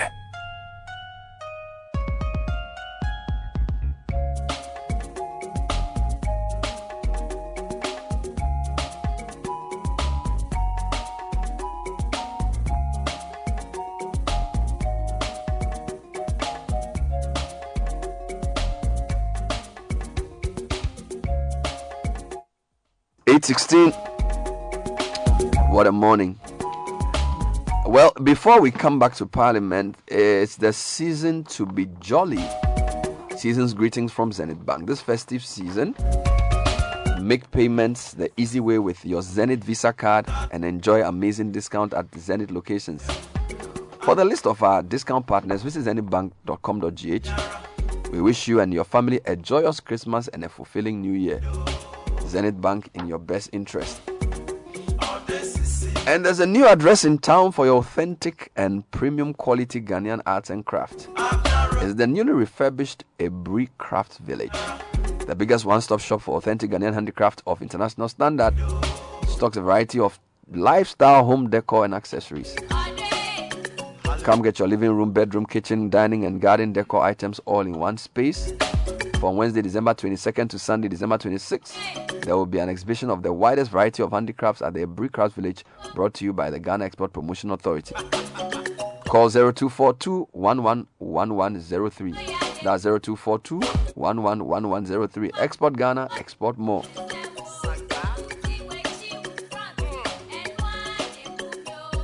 And it's a green, beautiful world, or a beautiful green world full of new and untapped opportunities. Adding energies and ideas can become something great. That's why Total Energies is launching the third edition of the Startup of the Year Challenge. Are you a young entrepreneur who believes your idea and project can change Ghana? Then this is the perfect opportunity for you to be part of history. Submit your application at startup.totalenergies.com and you could win a massive prize, professional coaching, and ad campaign to give your project greater visibility. Visit startup.totalenergies.com. Remember, T's and C's apply. And the Electricity Company of Ghana is informing the general public, especially its cherished customers, that the operations of the company's National Revenue Protection Task Force has kicked off against illegal connection in all ECG operational areas. Now, if you know somebody who is attempting to do that, please give ECG a call, 0551 444 011 0551 444 011 for an informant reward of 6% of the surcharged amount upon confirmation of the crime, and the IDs of the informants will remain strictly confidential. All right, we're still talking Parliament. After the confusion and the fight, Duke Mensa Opoku spoke to Majority Leader Jean Mensa on what was going to happen today and how he felt about all the chaos that ensued on the floor. So we've been talking ever since engaging the minority leader. Subsequently, the chief whip for the minority joined. We've been talking. So I believe by tomorrow, this storm will subside. And we'll be able to work and deal with the substance of the matter. But this has become one too many. The chaos that has characterized. Absolutely. And the people of this country should be told and should be informed who is always starting this. Please be truthful in your reportage. And I think once we have that, things will settle. But as leaders, honorable leader, Ghanaians expect a lot more from their MPs, from their parliamentarians, whether they're 40 from the other side or not. You're right. We're keeping the doors of communication open. We've been talking to ourselves, to each other, and to one another. That will not cease, just so that we're able to have some harmonious working relationship. We don't need to be friends. We don't need to be brothers. We need to be patriotic Ghanaians, to deal with matters of development before us. That is what our citizens, the constituents, the people that represent want to see. The speaker's unavoidable absence, what do you know about it? I don't know anything about that. Some say it's orchestrated. Your deputy leader granted an interview to the press indicated that it's orchestrated to obstruct government business. I don't know what magnification what you are saying. I don't know what magnification what you are saying. So because I was not part, you are telling me. I don't know what occasion, what is said. So I don't want to say anything about that. Have you communicated with him in the last few hours? I've endeavored to do that. I've sent WhatsApp messages, I've called him. And in fact, this morning we spoke to each other. And then subsequently I sent him messages. Unfortunately, I didn't get a response. But I was told later that he's not been reading the messages, and one of his sentries said if I wanted to communicate I should rather call him, and then he passed the message to him, because these days he doesn't really read messages sent to him either by SMS or WhatsApp. So perhaps I would also explore that option. Thank you. I hope that we'll be able to. He will be here tomorrow for us to transact business. So that was Chairman Saboso speaking to Duke Mensa Opoku. So at least now you have the full picture of what happened. So today they are going to go back to decide on whether the E-Levy bill should be discussed or passed via a certificate of urgency or not. So actually, it wasn't even the main contention. No. This was the preliminary issue, yes, which led to the blows. So what that suggests that's going to get more controversial. There will not be too much controversy if Bagbin shows up. You think so? No, there will not be too much controversy. So usually the controversy happens when it's not there. When Bagbin is not there. But you see... Yeah. Let me make a few quick points. Mm-hmm. We are tired of hearing parliamentarians apologize for their misbehavior. They should behave themselves the way they're supposed to behave themselves in Parliament. Mm-hmm. The responsibility we have given them is not one they should be toying with. It's not one that has been given to them to play with at the whims of their political parties. The needs of the citizens are too great for what we see them use our time for in Parliament. We require a certain level from our members of Parliament. This particular Parliament is symptomatic of the general decline in quality of leadership that we have. I'm telling you, serious. This particular Parliament, Bernard, we've had parliaments that have not been friends before. Look, G.H. Mensa and Co., when they were in Parliament, who said they were friends? The numbers were wide. They still got work done. They were still relevant to opposition and they were relevant majority. The democracy grew. The country was better for it. What we have at the moment does nothing to grow democracy in this country. What they are saying that because of the close numbers, it's unprecedented. So these are uncharted waters. No, but Bernard, the uncharted waters does not make room for... I want to choose my words carefully for some of the things they are doing with the rules of the house. From where I sit, it's a personal opinion.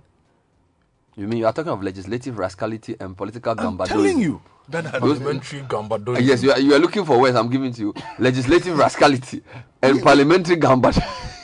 30 years of parliamentary growth being kicked around left and right. Charlie. On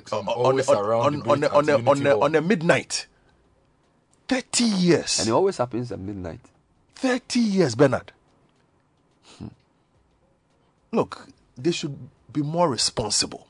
All of them, from the speaker to his deputies to the leadership, the whips, whoever. This is not the job we gave them.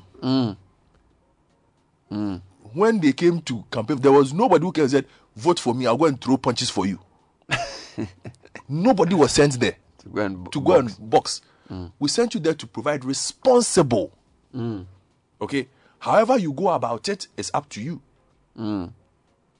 But be responsible about it. What we have seen, start of the year, you have fought. End of the year, you have fought. Middle of the year, you fought. Why? What is this? So you see, you're saying that the failure to resolve issues sensibly suggests a lack of proper leadership. Of course, Bernard. Of the whole institution. Of the whole institution. So they are bringing Parliament into disrepute. I dare say so. I dare say so, Bernard. But when Parliament, in the January incident, when the matter came up, military people went there and we said that was wrong. But it was wrong. Obviously wrong, yes. Now, yesterday, I saw that they were left on their own to do what they were doing. Yes, but they should not do those things. You see, but they shouldn't. The rules are not. The rules are not perfect.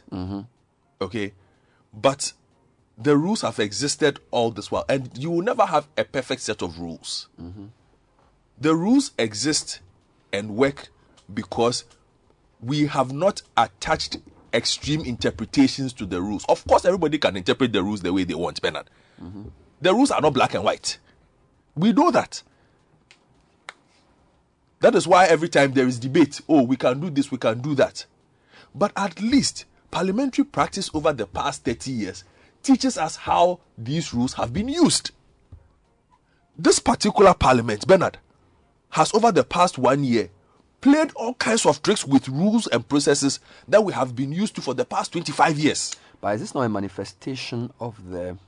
of how close Parliament is? Because that's what I'm saying. We've never had this.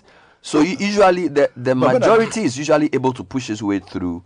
Sometimes bending the rules, but because they have more numbers, it never really gets out. Mm-hmm. This is the first time you have a 137 with a one independent, and this is the first time you have a Speaker of Parliament who is from the opposition side, and therefore mm-hmm. if he's not in the seat, mm-hmm. there's a problem. So I'm saying, are you sure it's this Parliament's fault or it's just the situation? But who should I blame? I can't blame the voters. I certainly will not blame voters. It is their fault. Work with what you have the best way possible. You see, because whether you like it or not, the democracy must grow. We are not looking at alternatives to this. Mm. You understand? And you also don't want to start getting people interested in alternatives. This is what we have. This is what we've decided to do. We grow it, we perfect it, and we move it on. But let's respect it. So you think that the problem we are seeing is a leadership problem as an institution? I'm leaving it right there. I don't want to talk too much about this because you don't take care. You get someone for saying the wrong things. So all I'm saying is they should get back there, respect the 30 years of work plus that has been done in Parliament by previous parliamentarians, previous speakers, and help this country to move forward. I'll come back after the break and ask how we can resolve this, whether another arm of government can come into the picture, like somebody can go to Supreme Court, or whether there should be some other level of resolution. 30 years of parliamentary practice, and Godfred is saying that it's been brought into disrepute by what we saw yesterday. Very, very troubling scenes. In fact, to have members of parliament fight on live television is one of the worst things you can do for your next generation, because you are basically saying to them, we don't have what it takes to resolve issues amicably like adults. So fighting in the chamber of parliament, it is unbelievable.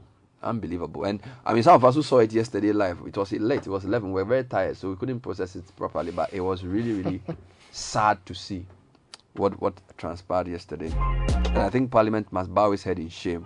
I know they'll come out and apologize again, but they are not doing themselves any favors.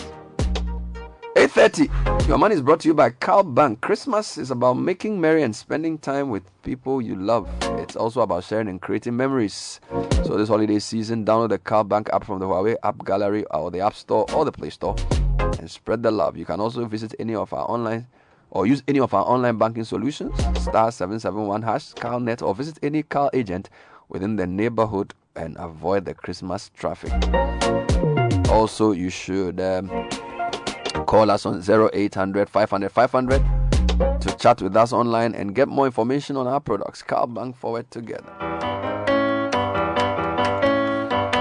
Well, let's come back to Nathan with your money this morning. Yes, today we are going biblical. We are taking something from the wise man and the book of Ecclesiastes. Mm? It says Ecclesiastes 11, verse 1. And I'll read two different versions. Yeah, man. Now, the MSG says, be generous. Mm-hmm. Invest in acts of charity. Mm-hmm. Charity yields high returns. Yes, indeed. So, be generous. Invest in acts of charity. Charity yields high returns. The NIV says, ship your grain across the sea. Mm. After many days, you may receive a return. Ship your grains. So, there are two things. So, one, the MSG is telling us to be generous. That's the message version. Yes, the message version. When you are generous, charity yields high returns. It will come back to you and all of that. The NIV says, ship your grain across the sea. After many days, you may receive a return. Even though it's similar, what I take from the NIV is investment. Mm. When you invest, it will come back to you. When you invest, you get a return. When you save and invest, like Kofi Mate has been saying, the life that you want to live, you invest and meet it, not the life that you get to live. Mm.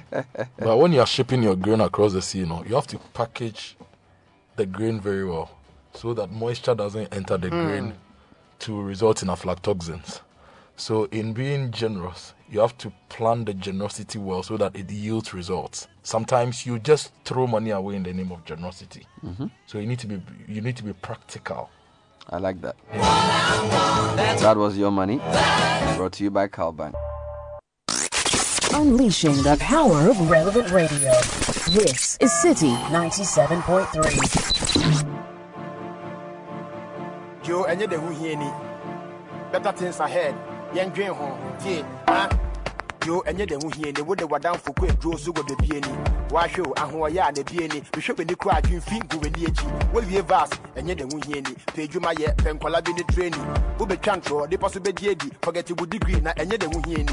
All right, so it's 8:35 in studios. Duke Mensa Opoku. Yesterday, I interviewed you during The Point of View, and I went home. And when I got home, I was still watching television. You were still there. Yeah. Now I noticed you ran commentary on the fight. you ran commentary on the fight from around. The same fight as if we were at Madison Square Garden. 10. Almost like 10:40 to 11:15. Yeah. You ran commentary on the fight. German was around 40 minutes past midnight. Okay, so let's just clarify a couple of points. So the committee had voted 13-12. Yes. For the E-Levy bill. Yeah. And the plenary was supposed to debate it. Yes. Now, the debate that they were having, there was a dispute as to whether the E-Levy bill should go on a certificate of urgency or not. Yes. Correct? Yeah. Fine. So at what point did they start calling people's names? Because the speaker asked everybody to move out. Mm-hmm. So that name they were calling, what were they calling the names for? So that was the procedure of division at play. But to understand that, we need to, first of all, go back a bit and get to know exactly what occasioned all of this. Mm-hmm. This is because the committee, its work, basically, the finance committee in this instance, its work was to find out, consider the... what had been put before them. That's the E-Levy at 1.75%. The bill itself, they were supposed to consider it and then bring it back to plenary for report, which would be debated at the second reading stage, where the policy and the principles would be debated. Mm-hmm. So for many, that was that's the germane issue, the substantive matter for discussion. Mm-hmm. But then the committee also had to determine whether the bill should be taken under a certificate of urgency or not. Now, the minority's argument, articulated by Mahama Yaga, was the fact that the Finance Committee did not have express direction from the Speaker to determine whether the bill should be taken under a certificate of urgency or not. Mm-hmm. So that matter was not properly before the House because it had no basis, there was no premise for the committee to make that determination. And the committee made determination on two things. Mm-hmm. One, whether the matter should be taken under a certificate of urgency or not. Mm-hmm. And the minority voted at the committee that it should not be taken under a certificate of urgency because they are expecting that for a bill of such nature, allow it to go through the normal process, get memoranda from civil society organizations, and let it go through the process as we've seen with the anti-LGBT. So that will be 14 days. That will be 14 days or more, depending on the situation. But at least if it's to go through, it's supposed to be gazetted for 14 days or more. Mm-hmm. But that matter was determined at the committee. Then there was a split vote, 12-12, casting vote from the chairman put the matter to us. That is captured in the report of the committee. So that's the matter for discussion. The speaker put the question. He said the ayes had it. At that point in time, it was second deputy speaker. It was a voice vote. So he put the question as to whether the matter should be taken under a certificate of agency or not. The ayes shouted aye. The no shouted no. And he said the ayes had it. And then Muntaka rose and said he has an objection that they should go by division. Division, yes. And at that point in time... Where division means what? Division is what we saw. Every member of the House should get counted as to whether he supports the motion or not. So it's a vote. It's a vote. All right. It's a vote. So that's how we had the register being called out. Every member, your name is mentioned. In alphabetical order. So everybody had to leave the chamber. Then they'll call your name one by one. Yes. So that's what they started doing when they were calling the names. So far, so good. Yes. So that's what was going on. But even before that, the deputy majority that Alexander Afenyo-Markin also rose to indicate that for him. That was a matter that had already been determined because the vote had already been put and answered to. It was in voice vote and an agreement had been reached. But in trying to resolve that matter, the second deputy speaker then decided to suspend the House for an hour, and this was around 6:30. So it was at that point that the House went on break, came back this time around, first deputy speaker in the chair. Then they went on another round of debate on the same issue. which then culminated in the voting. Good. Yes. So it was the voting then started. So what I noticed was that they had gone off from 6:30, come back around 8. Yeah. So then around 9 o'clock, when I started the TV show, I noticed that they had gone for a short break. Yes. Before they were going to now do the counting. This was the period where the minority and majority held separate press conferences, yes, explaining their side of the issue. Yes. So at this point, it was still a question of whether E-Levy should go by agency certificate or normal process. Because even as we speak, that's why the minority leader in his press briefing said during the debate they had certain, anecdotes to put in, certain things to say, because even as we speak, the main issue, the substantive matter, has not been broached. It's not been discussed. So around 10 p.m., when I was about to close and you were doing your summary, they were still debating. Yes. And then they decided that they were going to do division, which is what you said. Yeah. Then, so around 10:15, they started counting people, mentioning people's names. Yes. Because at the point, the first deputy speaker wanted to get a sense of the house, get an understanding of what the house was saying. He asked, for example, he said he wanted to hear the lawyers. Dr. Dominic Ayine. He said before he ruled, he wanted to hear the lawyers on the matter. So Ayine said, you can't. What did Ayine say? Ayine said that for him on this issue, you have to go through. You have to put aside, because you don't have the express permission of the executive. And Haruna Iddrisu later on in his submission showed, for instance, the Student Loan Trust Fund Amendment Bill, which is also currently before the House, which had come with a letter signed by the Executive Secretary of the President that it should be taken under a certificate of agency. So they were saying that if the original communication did not request that you cannot say it should be taken under that. But they were going to vote on it anyway. Yes. Good. So they started mentioning names in alphabetical order. So I noticed they got to A something. So at what point did the fight start? Okay, so this is it. At the point in time, and understanding that at this point in time, the speaker was not in the house. Speaker Bagbin. Speaker Bagbin is so Bagbin left around 6 o'clock. Yes, and it's important to know that earlier on he had signaled to the majority side that if they had any urgent business, and they were speaking in parables with regards to the E-Levy, they should table it. And at that point in time, the majority indicated I was not ready. At a point, they had to take a break for sufficient copies of the report from the Finance Committee to be printed, to be laid before. So the thing delayed partially because the report was not available for everybody. Yes, that's what the majority said on the floor of the House. That at that point in time, was not ready, which then led them to consider other. Which means that Bagbin knew he would leave before night. Yes, and for this one, I don't know the kind of discussion that was held at pre-sitting meeting, because at pre-sitting meeting, they discuss all of these issues before it plays out on the floor of the House. That's why the press briefing asked the Honorable Afenyo-Markin what kind of conversation what had happened at pre-sitting meeting. He indicated that the speaker was unreachable as at the time he was addressing the House. So anytime the speaker is absent, you have the first deputy or the second deputy who identify with the majority group. One of them would have to sit in, and that deprives the majority of numbers. And the contentious interpretation has got to do with whether if the speaker is in his chair, he has his original vote or he loses that. But I think that's clear. Yes. That you can't vote when you are chairing. The first issue last 2 weeks was whether you can even count yourself as part of it or not. The quorum, which was even contentious. So now Joe Weiss is in the chair and they are mentioning names of people to vote. They mentioned Asiamah.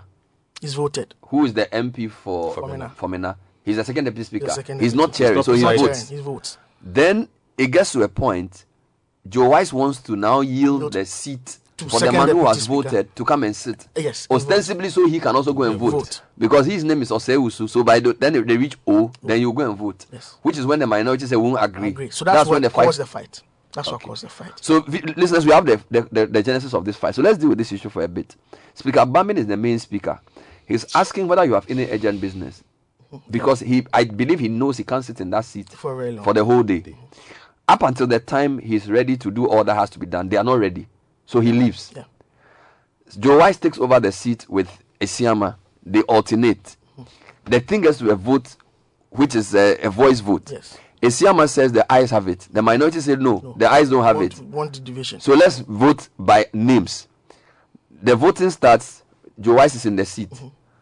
Asiamah votes.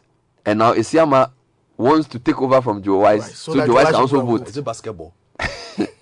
So that's obviously incorrect. Yes, that's obviously wrong. That's what caused the fight. But Joe Weiss could be seen, and he did indicate on the floor of the House that he doesn't. And this has been his original position right through the brouhaha, that he does not lose his original vote, because he's sitting in the chair because, first of all, he is a member of parliament for Bekwai.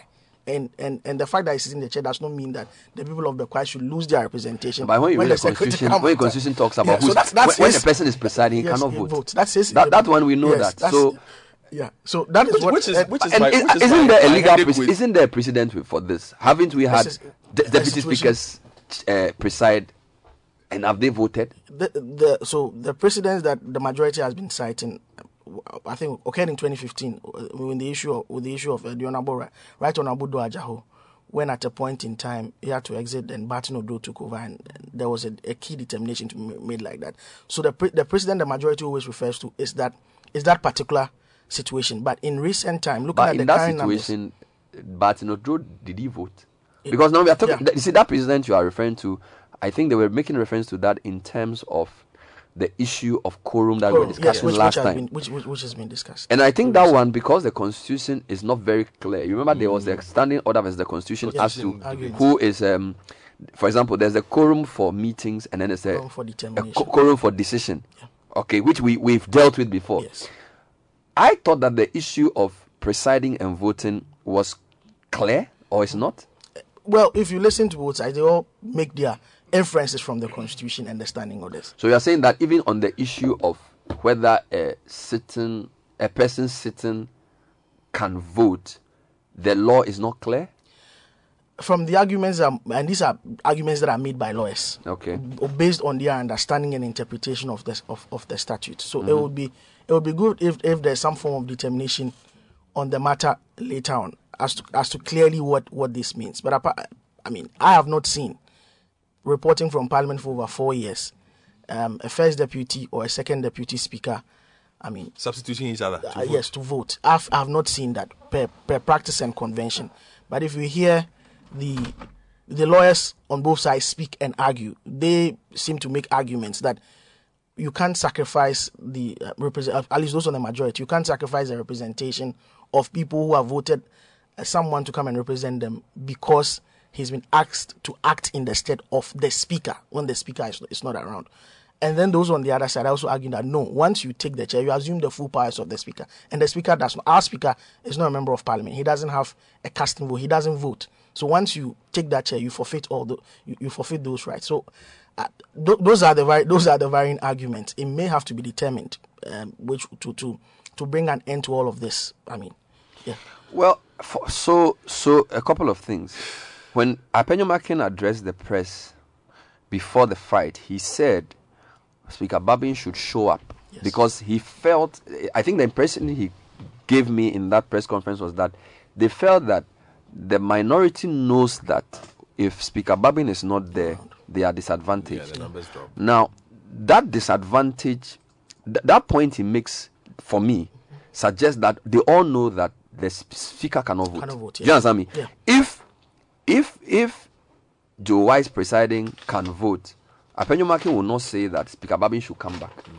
Do you understand my point? Then that takes us out of the realm of any controversy, because once the speaker is there, everybody sits in the chair and has a vote. But so my point is that even though there are legal arguments, because from the little I know from the Constitution, okay, so Article 101, the Speaker shall preside in Parliament at all sittings.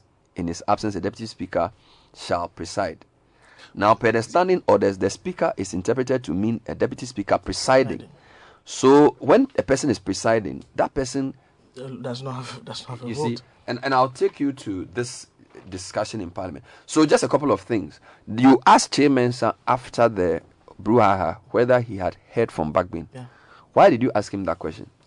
I asked him because this was conversation that this had actually been done deliberately to disadvantage the majority, and this is where this is the thinking of his deputy.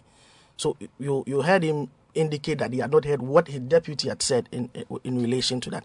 But I just wanted to find out what his thinking was, that Bagbin as speaker, whether he had done this deliberately, or he had given, he had forewarned the majority to put their act in order in terms of arranging business for the house to be done. And because they didn't go by that, he had left. I just wanted to know the kind of conversation. Because you're also trying to compare his view with Markin's view. Yes. Because even Markin sort of shifted a bit. Initially, in the press conference, he said, Bagbin must show leadership. Yes. Mr. Bagbin must show up. Then later he says, they trust Bagbin, so he should come and preside. So it was. I'm not. I don't know whether they sort of felt that the absence was orchestrated. Yeah, because at this point in time, tempers were really high. It looks like, they were at a loss as to what to do to be fair and to be very. But let me ask you a question. You said that when Bagbin was presiding, he asked the majority whether they were ready to do important business. At a point in time, yes, he did. Which you said is a coded message for. Do you need me here to do serious things? Because I will not stay. Yes. And they were not ready. Yes. At that point in time, the E-Levy, the report was not ready. The report was not ready. Yes. They had considered other revenue measures, the VAT amendment bill, income tax. They had considered all of that and passed that. There was no controversy as to certificate of agency or anything up until the E-Levy. Why did Bagbin keep saying that? He made a statement yesterday, like twice. He said, "I will not be. I'm not one to frustrate government business, but I'll also not be an errand boy for the government." He kept saying those two things. Why did he keep saying that? Because right from the very start, he has indicated clearly that as the face of parliamentary democracy in Ghana, because of his long years, and he's been minority leader, he's been majority leader, he's been second deputy speaker, and is now speaker. He's seen the ins and outs of parliament right from the inception, from 92 up until now. So if he's now in the position to assert the authority of parliament, he would stop at nothing to ensure that parliament stands as a co-equal with the executive and the judiciary, and not as an institution that can be run roughshod, that can be treated in any way possible by especially the executive, knowing how for so many years parliament has been criticized as weak, has been tagged a rubber stamp for the executive. So that's what he means by that. On the flip side, because of all the chaos that characterized his election and the fact that for the first time in the country's democracy, we have a speaker who identifies with the party in opposition. And so the thinking would be that, he's not one of us. So he would want to do things that would inure to the benefit of his party, looking at, if you read in between the political lines. So that's why he keeps on making, going by that, or keeps making that, that statement. And he has walked that talk by insisting that that Parliament gets what it's due in terms of its budgetary allocation. That's the main front on which he's been fighting that. Remember that with the first budget of the Akufo-Addo administration in the first in the second administration, which was read in March, he insisted that Parliament would not pass any budgetary allocation for any ministry until the monies allocated to Parliament was up. Money allocated to Parliament and Judiciary. And recently, the issue was about giving 2% of all of the expenditure to Parliament, allocating that to Parliament. So that explains what he is trying to do there. But he's someone who, he said it on almost every occasion, that he wants to be known, he wants to be noted as the speaker who ensured that Parliament's assertiveness was exerted. Let me read a couple of things, then I will play a couple of voices from Parliament. So Article 101 says the Speaker shall preside in Parliament at all sittings, and in his absence a Deputy Speaker shall preside. Right? Then 104, voting in Parliament, except as otherwise provided in this Constitution, matters in Parliament shall be determined by the votes of the majority of members present and voting. You know, this is different from the UK. Yeah. UK, I'm told that a parliamentarian can be watching football and still vote by e-voting. But in Ghana, you have to be present and voting with at least half of all the members of parliament present. Exactly. The controversy last month was the issue of Joe Weiss counting himself as present. At the time, we all knew that you can't preside and vote. And vote, yes. 2, the speaker shall have neither an original nor casting vote.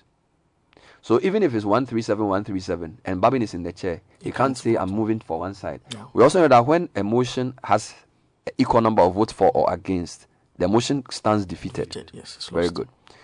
Now, where the votes on any motion are equal, it shall be taken to be lost. This is 3 of 104. Yeah. Then the rest of the points I make. Now, Go to the deputy side. No, I'm still going on now. Where Parliament is okay. A member who is a party to or a partner in a firm which is a party or contract with the government shall declare his intention. Okay, no, that's not what I mean. Now, unqualified person sitting or voting. A person who sits or votes in Parliament knowing or having reasonable grounds for knowing that he is not entitled so to do commits an offence and shall be liable to conviction, such penalty. So, I don't have that information yet. What I wanted to do was to play the arguments before the voting. Yeah. I've already played Dominic Ayine's own, but I want you to hear Ambrose Derry's argument on this matter, because he seems to think that the person presiding can't vote. Yes. This is what he said. The honourable member read the rule and decided to ignore a material part. A deputy minister, a deputy speaker, or any other member presiding shall not retain his original vote while presiding. Yeah.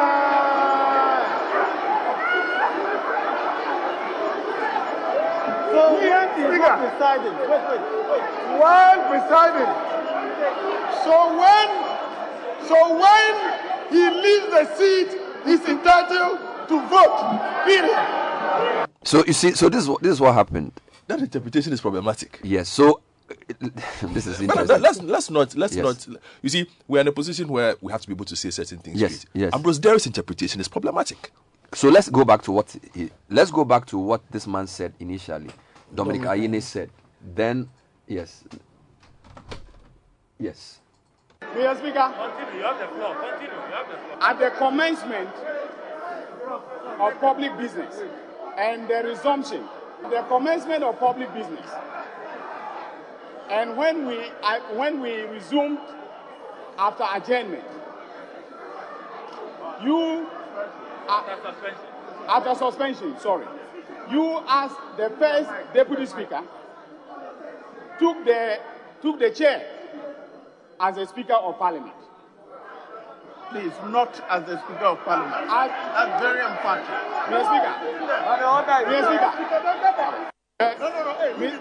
Mr. Speaker.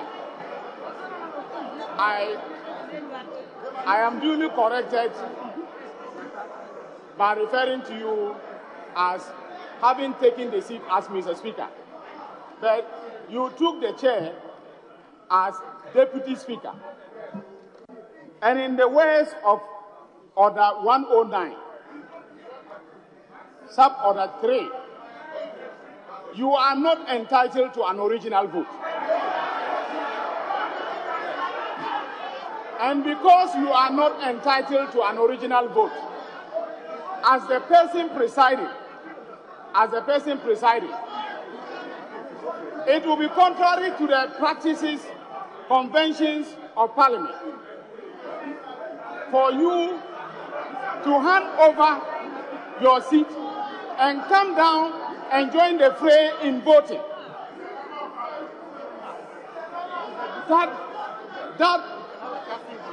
And Mr. Speaker, the reason why the drafters of the orders, as well as the drafters of the Constitution, did not give the person presiding a casting vote is because they wanted to prevent a situation where you can descend into the fray once you are presiding.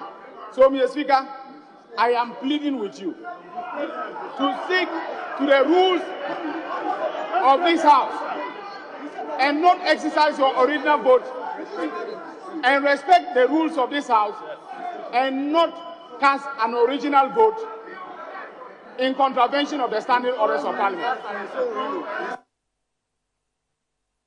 Yes, Honourable Minister for Interior. Thank you, Mr. Speaker. The Honourable Member read the rule and decided to ignore a material part. A deputy minister, a deputy speaker, or any other member presiding shall not retain his original vote while presiding. Yeah.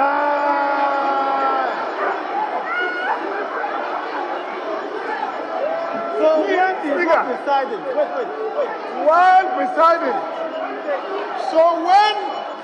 So when he leaves the seat, he's entitled to vote. Period. So this is what caused the confusion. So let's go back to this. There was a voice vote. Yes. Who was in the chair when the voice vote was taken? It was the first one before they went on adjournment. It was second deputy speaker Asiamah. But the second time when they had to take a division, and the procedure for division is that you put the voice vote twice, just to let the house get a clear sense that this is where we want to go. So you put the voice vote twice after making a determination based on putting the voice vote twice. Then you call for the lobbies to be cleared so that all the every member would leave the house, and then you start mentioning the names. That's one. The other one could be by secret ballot. Fair enough. So there was a voice. When they did a voice vote, who was presiding? It was first deputy speaker Joe Weiss. Joe Sales. And when somebody's presiding, he can't vote. He can't vote. So it means that when he says, all in favor say aye. He doesn't say aye. He doesn't say aye. And now if all the opposition say no. He doesn't say no. Good. Now, subsequent to that voice vote, there's a division. So they ask everybody to go out and they are calling the names. So that if you said aye, you sit on this side or you identify yourself, they take it. Mm-hmm. And if you said no, you do this. Yeah. So if he didn't say aye or if he didn't say aye, then he can't be part of that voting. So I think that point is clear. I think irrespective of Ambrose Derry's argument, I think that it cannot stand. Because once you are not part of the vote, how can you part of the division?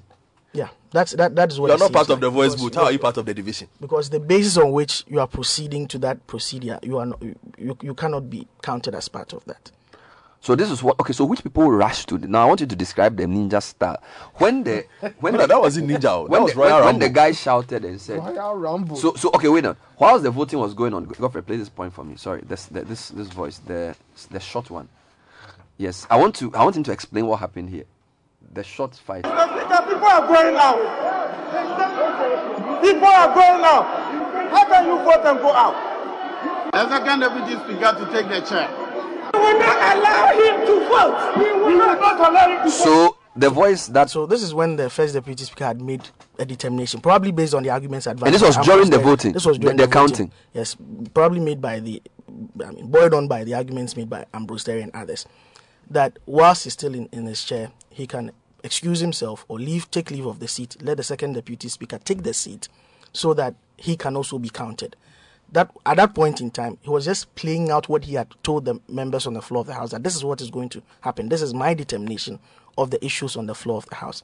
So at this point, he was exiting for the second. Yes, who had already been counted as had been voted. For the second deputy speaker to replace him, because before you do that, you announce second. If it's the speaker in the chair, you can say, "Oh, first deputy speaker to take the chair." You give the House that information, that indication that you are exiting for your deputy to take. Once he is also the first deputy speaker, he's a second deputy speaker to take the chair.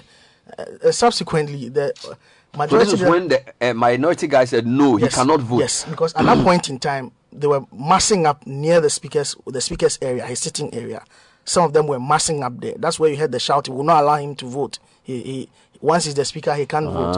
Members are leaving. So, the atmosphere was getting charged by the minute. So, I want to know the MPs that rush into the boxing ring.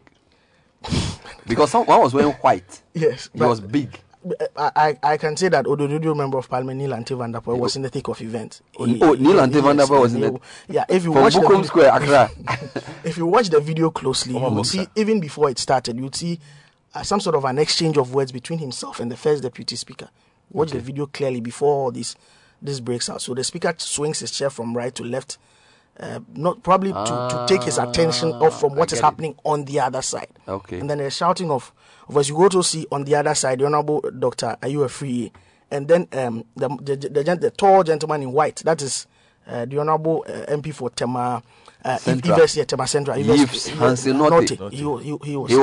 the main, the bullion. Yes, together with the members from the Marshal Department. And yes, in all this, I need to give them special props for what they did in saving the maize. Because if the maize, that is the authority of Parliament, if that something had happened to that, it would have been, one of the lowest. So who were the security people there?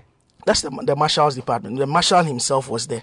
The Marshal is like the security wing of Parliament. I mean, without the express permission, and of course, Freeman Tete was the head of police. He was also there. He was also. I think he was trying to prevent. Who from the? I want to know who were giving the blows.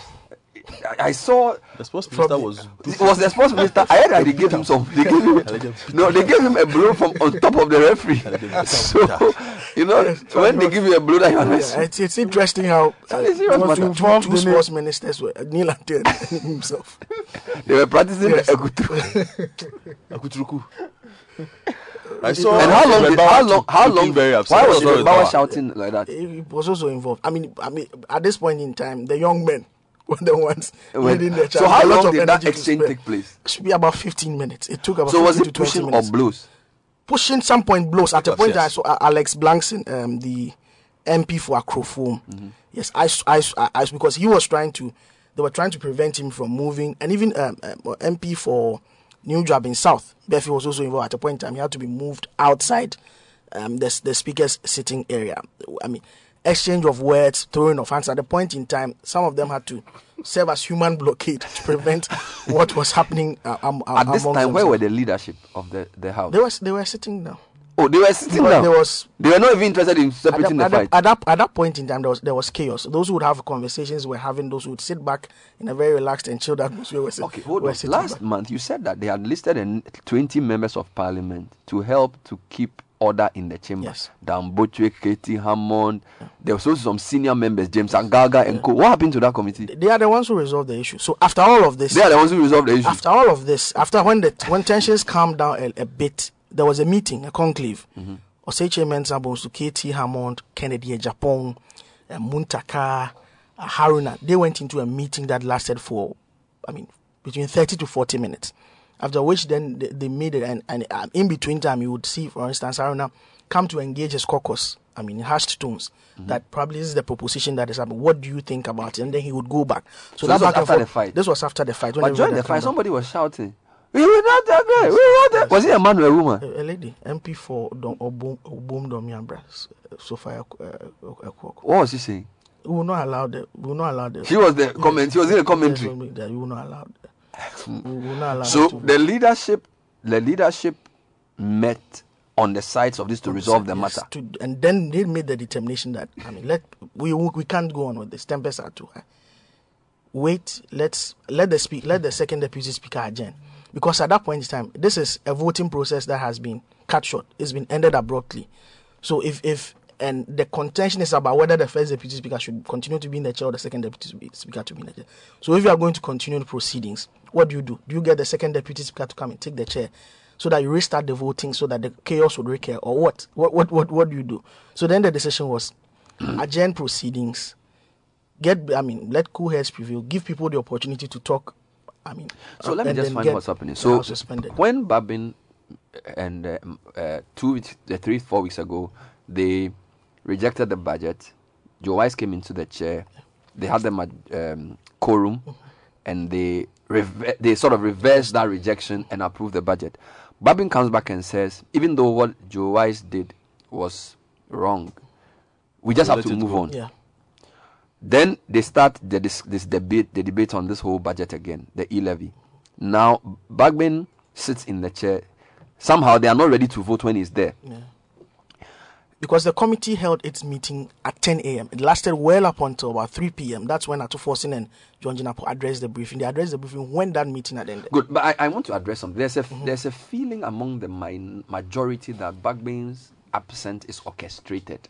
Yes. But based on all you've said, is it orchestrated or forced because of possibly other conditions? People have suspicions. Because when you spoke to Chairman, you asked him whether he had called Bagbin. He said he sent him a text. But somebody around Bagbin told him that he should rather call him. Because he doesn't read text messages now. Yes, which I want to understand the dynamics at play there.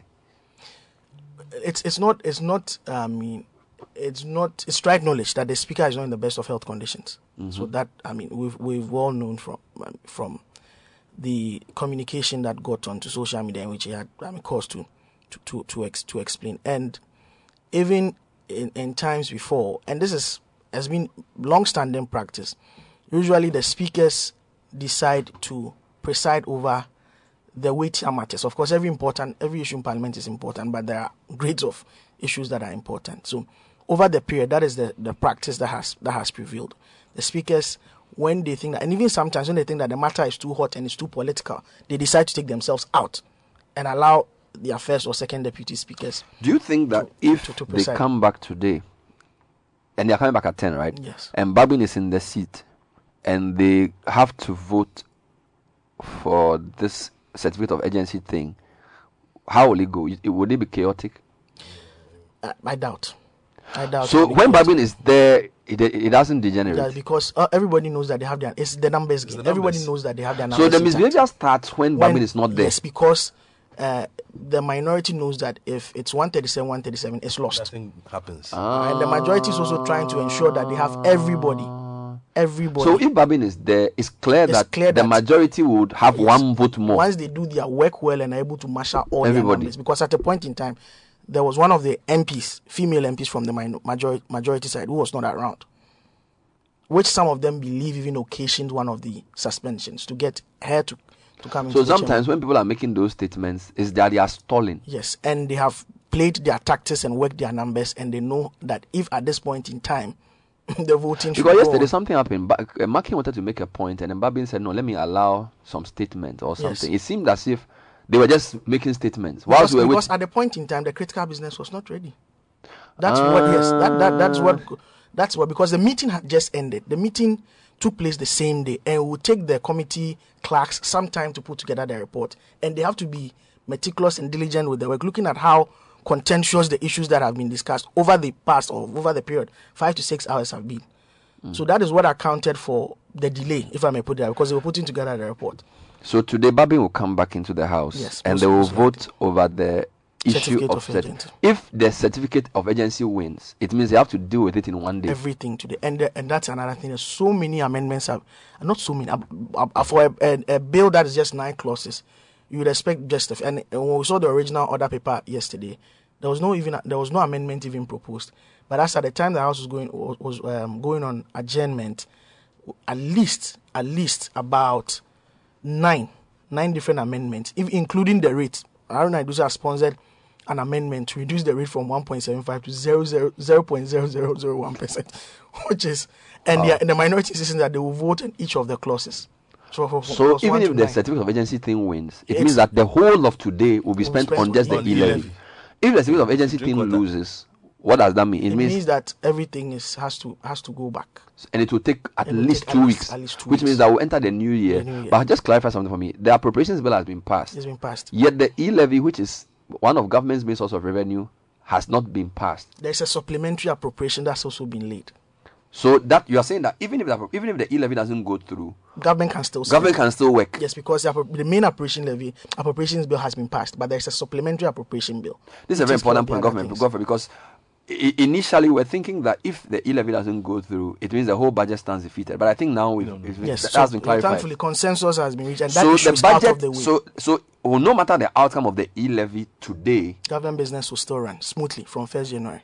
Although, for the long term, if government doesn't get the E-Levy, they have to revise their projections. Yes. All right. And some of the dominant view on the Finance Committee is to get this halted for further consultations. If we have memoranda, have public hearings because of the issues involved. So that when the E-Levy comes, it will be in the way that everybody can accept. Yes, and then probably introduce it in the mid-year budget review. But I don't think government is ready to do that, looking at all the projections. But if, assuming it goes through for a certificate of agency, it has to be done in one 24-hour sitting. Yes. So it means that before close of today 21st January... They have the liberty to do that. If it extends, it can be 48 hours, but they have the liberty to take it through all the 3 stages. But the other problem is that even if they did that, we don't know if Speaker Bagbin can sit the whole day.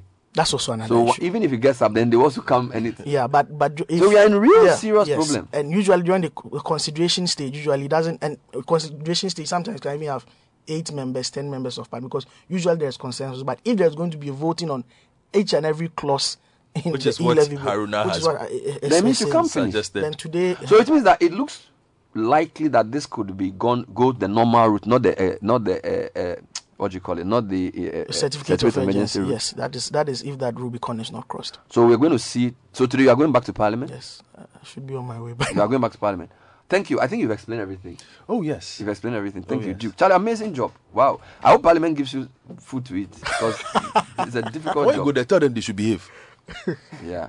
And keep your mask on. We'll take a short break. We have Ofori and Posa in the house. Oh, yeah. How do you announce this so casually? Well, because of where the world has gotten to. Because of where the world has gotten to. Oh, yeah. We're talking to him on situation. Balkanation has been loved for decades by Ghanaians and has an exciting new look. A refreshingly modern paper label design in the same red, white, and green colors you know. Carnation is still perfect for that cup of tea you love. Comes in 160-gram tin at a cool price of 3 cedis in a retail outlet near you. It's proudly produced in Ghana by Nestle. Come join the Carnation Nation. Goodness in every cup. This advert is FDA approved. It's Legon Hills. Here we are. Melcom, your favorite shopping destination, is now open at Hampton Square. Spread over 15,000 square feet with thousands of items all placed under one roof. It's fully air-conditioned with ample parking space. Shop opens Mondays to Saturdays 9 a.m. to 8 p.m. and on Sundays 12 noon to 8 p.m. Terms and conditions apply. Errors and omissions accepted. Melcom, where Ghana shops. Don't forget the biggest art and craft center with appealing and contemporary products about to open. It's the newly refurbished Abricraft Village, the biggest one-stop shop for authentic Ghanaian handicraft of premium quality. Source your living room, bedroom, kitchen, dining and garden decor and accessories in one space. From Wednesday the 22nd to Sunday the 26th, there will be an exhibition at the Brickrafts Village brought to you by the Ghana Export Promotion Authority. Come feast your eyes on the widest variety of handicrafts you can lay your hands on. Call 024-211-1103. Export Ghana, export more. And when you buy anything, it has to be the very best. Diamond's 42.5R grade cement is the highest quality on the Ghanaian market. And these days, they have the affordable 32.5R grade. And that means good value for your pocket. Find Diamond Cement. They've got factories in Aflao, Takoradi, and Buipe. Give them a call on 0244 313 368 0540 111978 or 0202 021 175. Diamond Cement, still hard as a diamond. And introducing Eden Heights, a luxury gated residential development located in the heart of Accra West, just behind the West Hills Mall, is Accra's best kept secret, a master planned community of modern style apartments and penthouses bearing the superior seal of grade A finishing. And you can reserve your luxury apartment on a limited promo offer with just 25,000 cedis. Call us on 0501 531 444 for more info and to book a viewing. Eden Heights, welcome home. And if you are building, please get proper cables. 80% of domestic fires are caused by the use of cheap and substandard electrical cables. Let that not be your story. Get in touch with Nexans Cable. They are the only one cable metal approved by the Ghana Standards Authority and the Energy Commission. Give them a call on 0544 349 855 or visit their website nexans.com.gh. Nexans, we electrify the future. We'll be right back. This is the City Breakfast Show. Stay with us. This is the City Breakfast Show, the city's biggest conversation. Join the conversation on the City Breakfast Show on Facebook at facebook.com/City97.3, Twitter at twitter.com/City973, and Instagram at instagram.com/City973 with the hashtag CityCBS.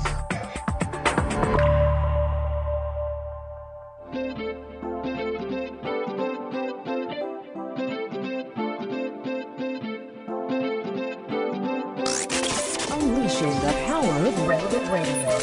This is City 97.3. Holding in. All done in the world to me, Kumumpa. I don't know anymore. Oh, in your eyes, you doesn't hold on to me. How do you?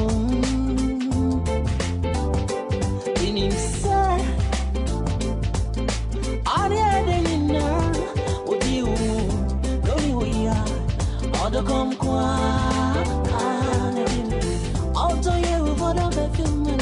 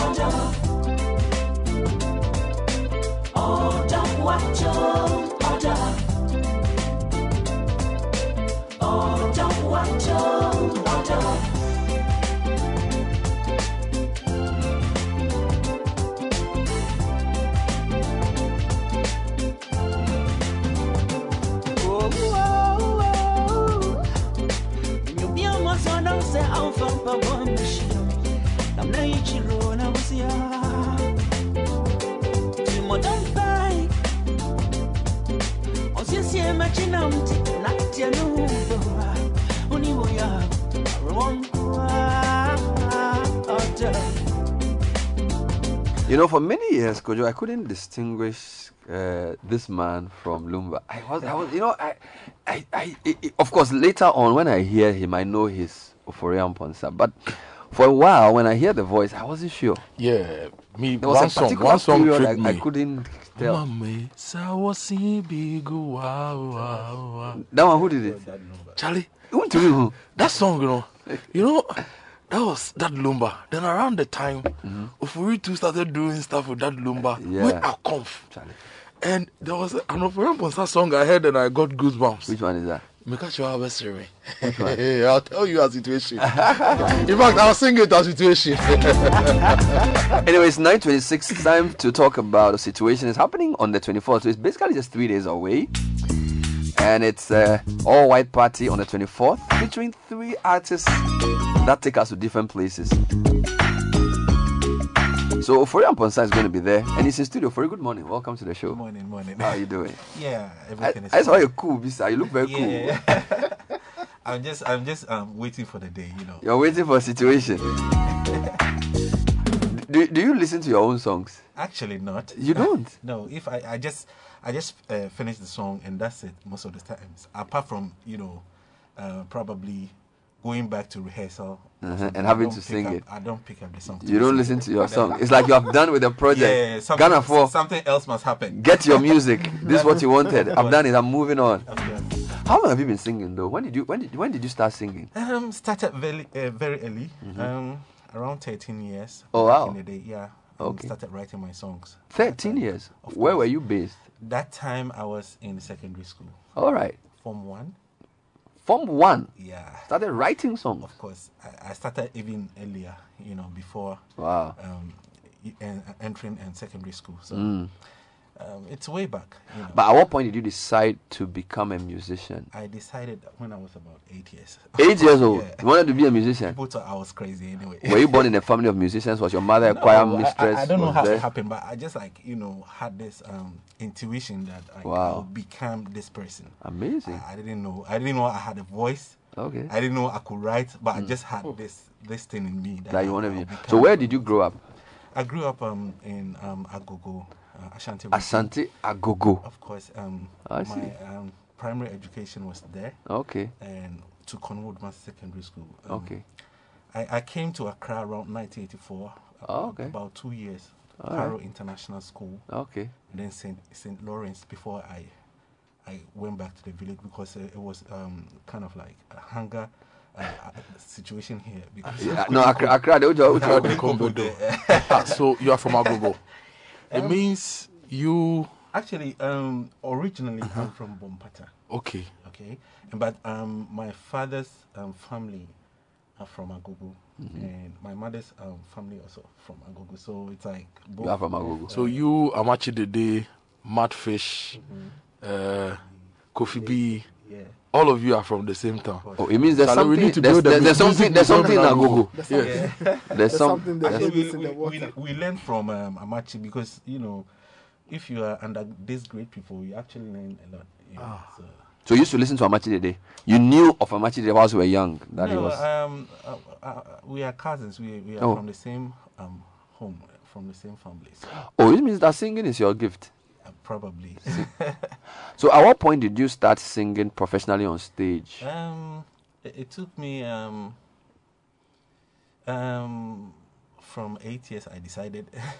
13 years I was writing, and I came out when I was about 23 years. 23.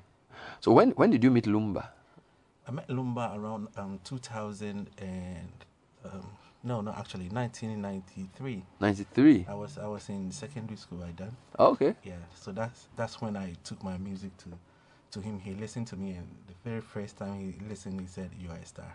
Oh wow! Yeah. So that was your original song you took to him. Of course. Because at that time he was still Lumba Brothers, or he had separated. Actually, he was alone. He was alone at the time. Yeah, this is in the 90s. Yeah. I see. Yeah. So did you start backing him? Or at what point did you start working with him? Okay, I first met him in 1993, and then I recorded my songs with him. Okay. But the songs, unfortunately, couldn't come out until 1999. What songs are in that album? Jenny. The one we just played? Yeah, the one you just played.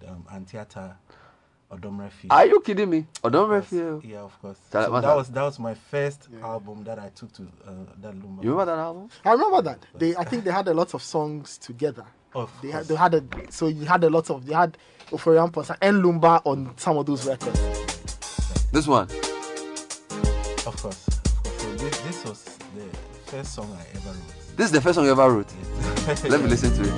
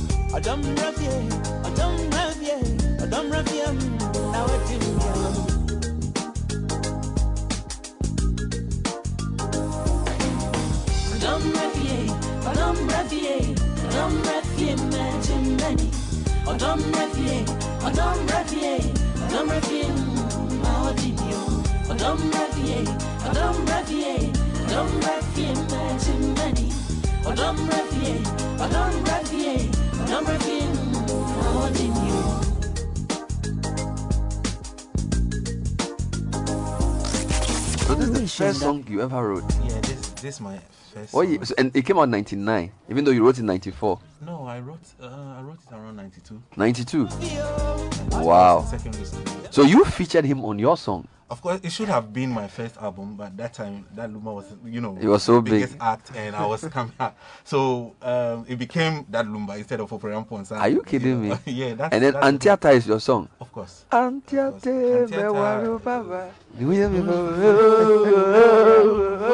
Are you kidding me? No. You wrote the song in the 90s. Charlie, the way we use that song. How old were you when you wrote that song? Around 17 or maybe 16. Wow. Are you kidding me? Yes, of course. 17? Yeah.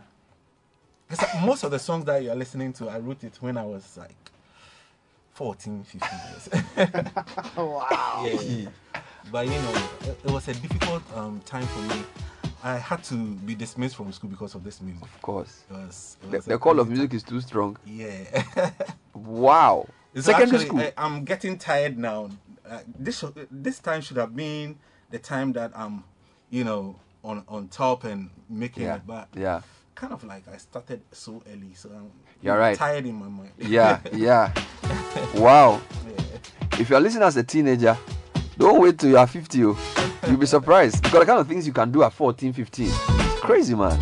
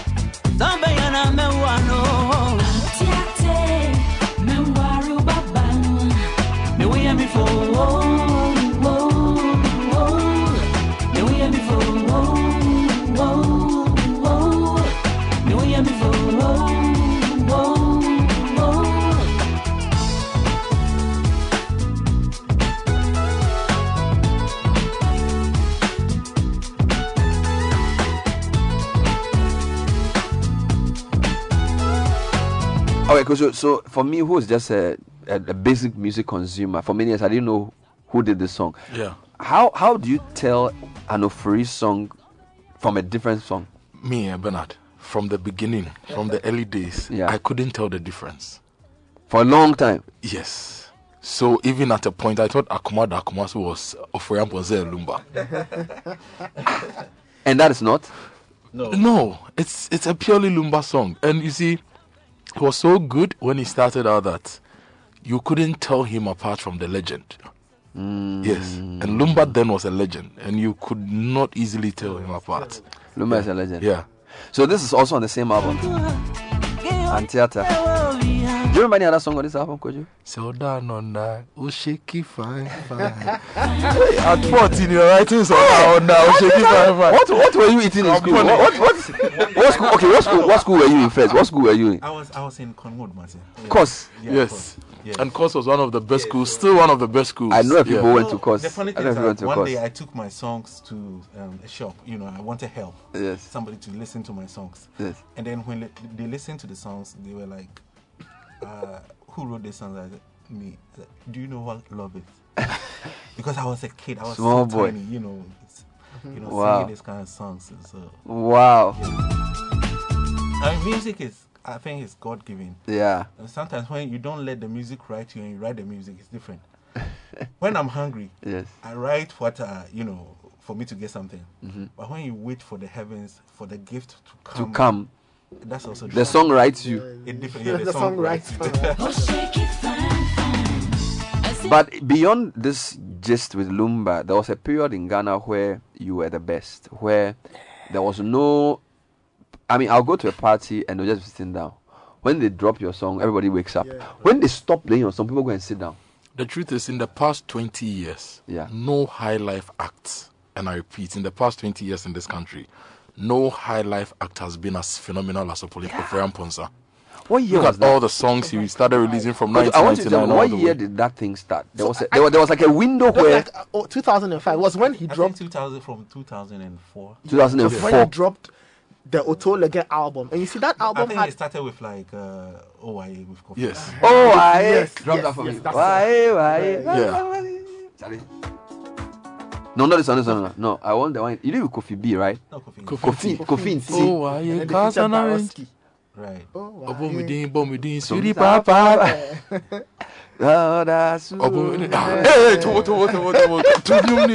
Obomidin, Suri Papa. You know, sometimes I feel in Ghana, if you don't have your own structure, people just forget you because there's too much stress in the society. You know, so you have to, I don't know, have your own structure to build on. Apart from that, people just like forget you. So you had your own signature. So this was your main entry. I want to drop that song. So this is 2004. Yeah. 2004. The year City started.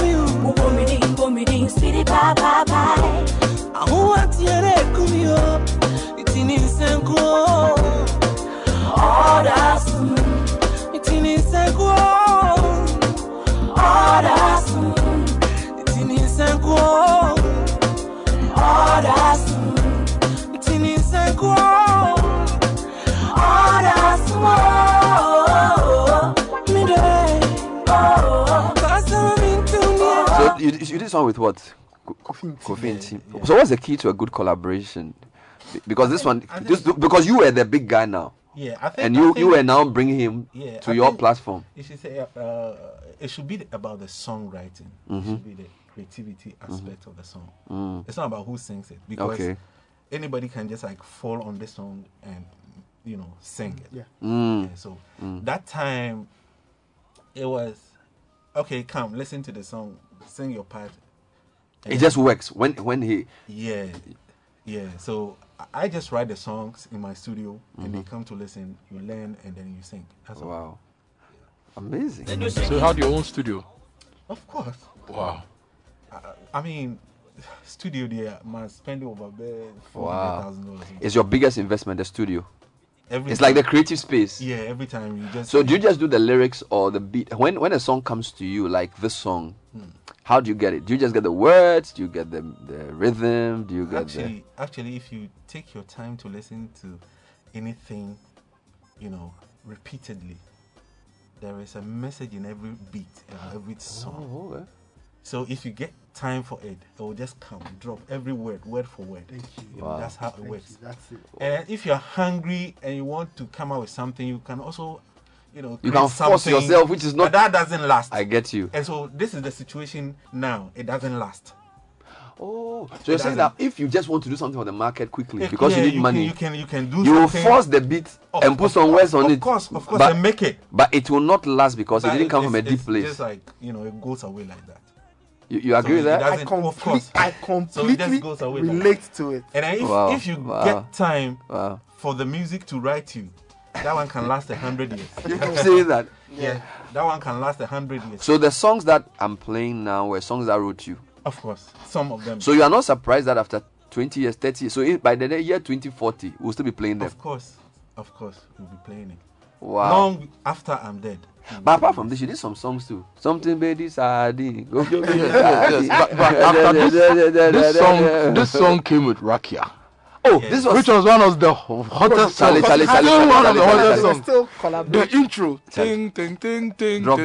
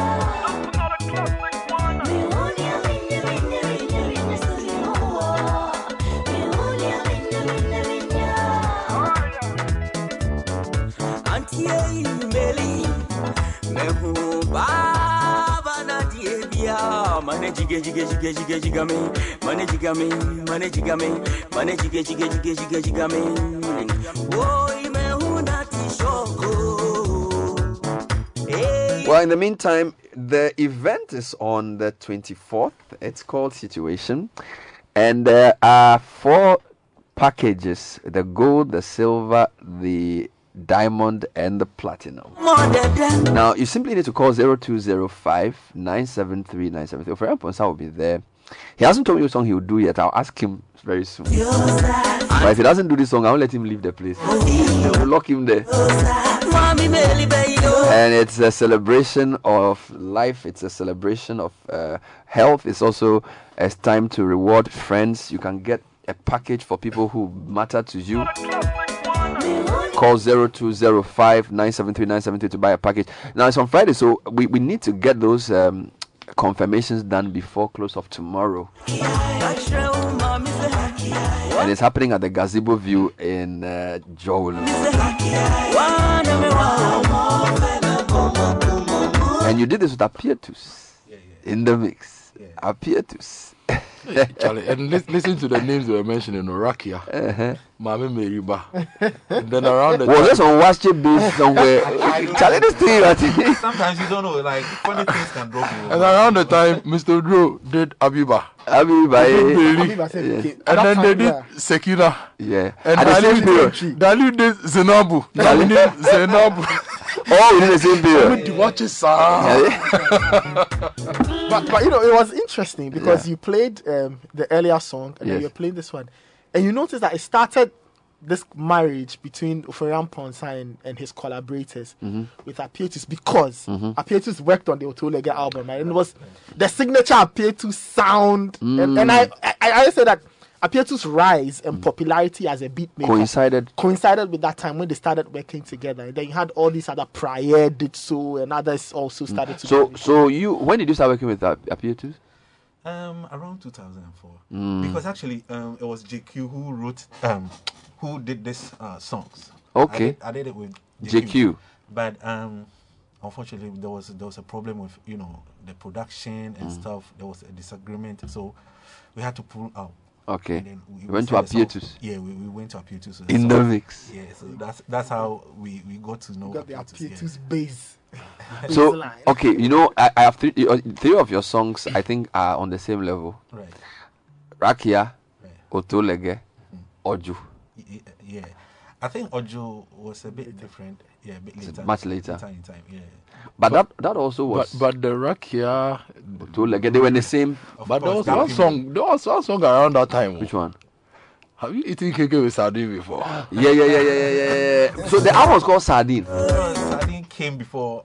So you're saying that the Rakia was on the Sardine album? No, Rakia was a separate one. Yeah, OYE and. But you did it with Kofinti. You did Kofinti.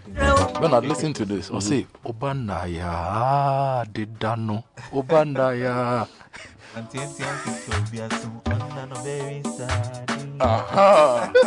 And you wrote this one as a teenager too.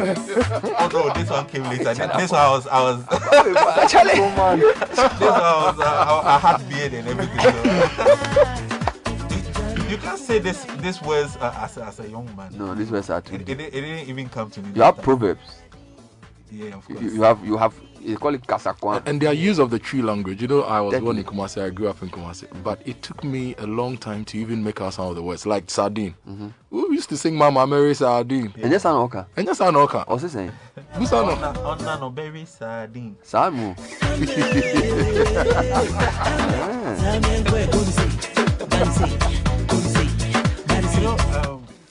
Sometimes, There are situations where the father and the mother and the child are in the same compartment. They are disturbing. I don't know if you they are disturbing public. You went through that thing. No, we are lucky. I went through it. Challenge. We are still going through.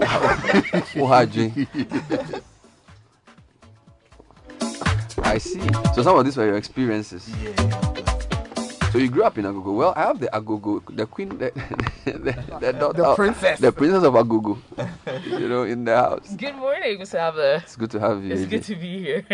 We brought you the pound. Oh, thank you. Charlie. Yes, so Situation 2021, we're really excited about it. How many songs will you let him do on Situation? What will he do?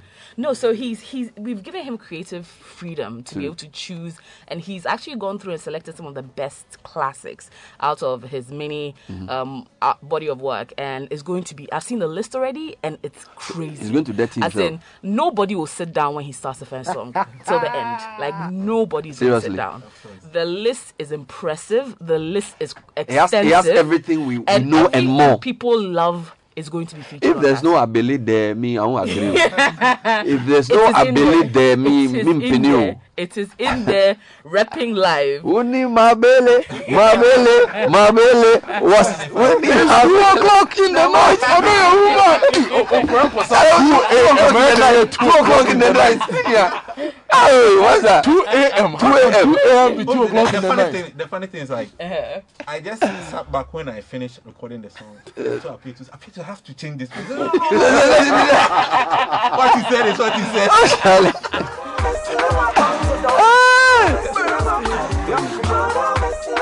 It's as if they are joking. What were you saying there? Odobe Snama. I don't know what you're saying. And why snail? Odobe Snama. I lost you a boo, but a snail out of them. It's okay.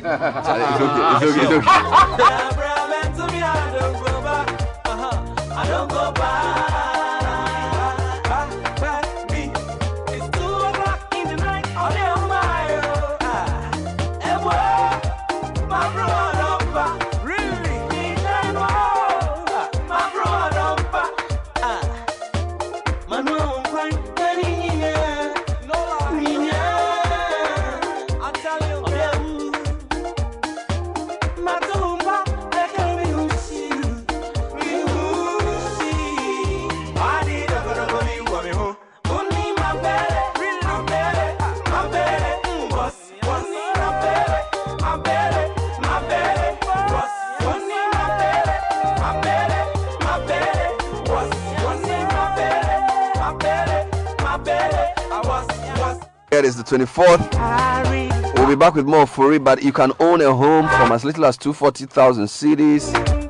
Seti Realty is offering huge discounts on their 2 and 3 bedroom apartments this Christmas till end of the year. Homes that are designed and built to reduce your cost of living, an excellent opportunity to invest in the Nyamidua apartments located at Tema, close to the Palace Shopping Mall. We're talking affordable luxury homes in a gated community with 24-hour security. Call Seti Realty on 055-143-5555 or go to nyamiduagh.com for more information. Carnation is loved for decades. A refreshingly modern paper label design in the same red, white, and green colors you know. It's still perfect for that cup of tea you love. Comes in 160-gram tin at a cool price of 3 cedis in a retail outlet near you. Proudly produced in Ghana by Nestle. Come and join the Carnation Nation. Carnation, goodness in every cup.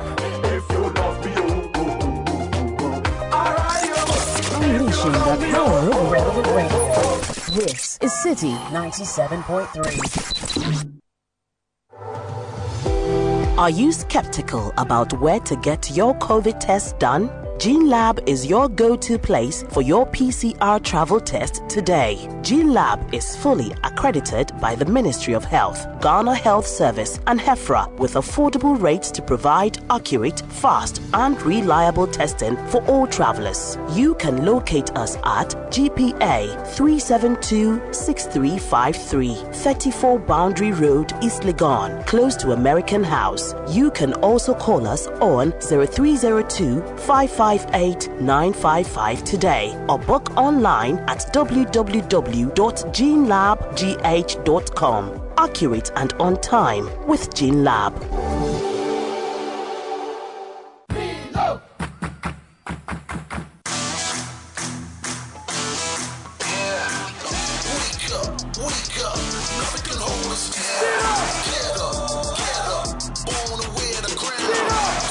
Maudada no pediani bianye di pa and the pew malt milk and a cocoa moi and mamilu muda shima.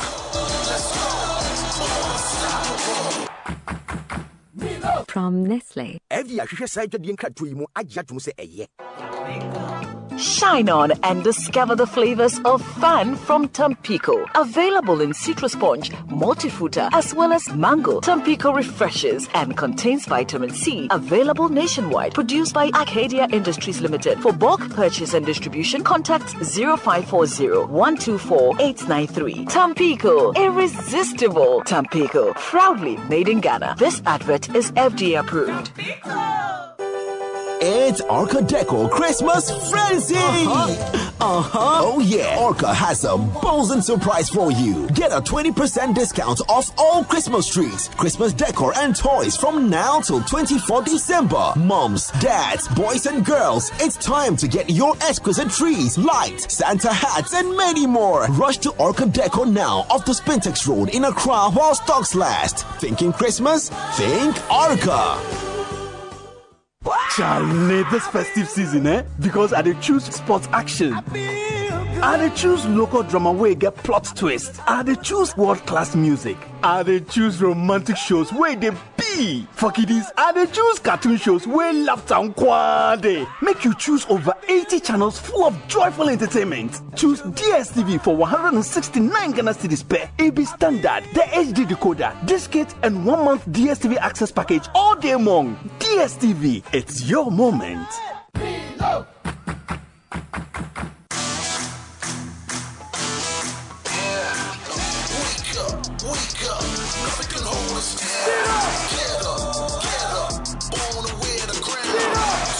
Maudada no pediani bianye di pa and the pew malt milk and a cocoa moi and mamilu muda shima.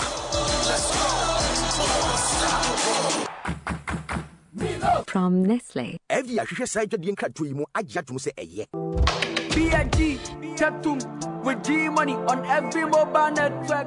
Hello everyone, it's your rock star Kwame Eugene. When I'm performing on stage, I prefer to work with a band that knows and understands my music. Together, we create a synergy that blows the roof. Likewise, in my day-to-day transactions, I rely on G-Money because it aids me with smooth and secure transactions to all networks and banks. The G-Money mobile wallet is powered by GCB Bank. It is the safest and most secure wallet. With G-Money, I'm always the G that gets things done. I am able to quickly receive and send money to my loved ones when needed. Be a G like like Kwame Eugene, walk to any G-Money agent or GCB Bank branch near you and sign on today with the Ghana card. Dial *422# and make transfers to friends and family on all networks without hassle and experience a variety of packages on G-Money. To be a G-Money agent, walk into any GCB Bank branch and get registered. It pays to be a G, so be a G. Tratum with G-Money.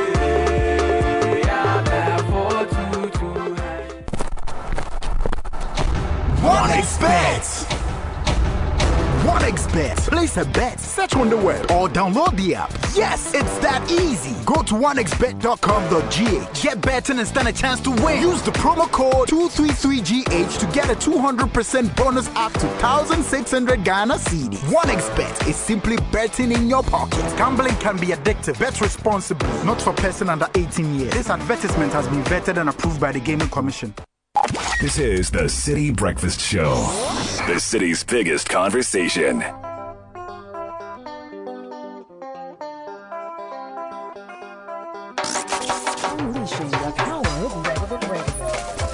is City 97.3. All right, stop, collaborate and listen. One man here, who might be a t-shirt, and who might be a t-shirt. Monshanani. She a buy one Utobiasi, Utobiasi na mi unu, Utobiasi na mi shiano.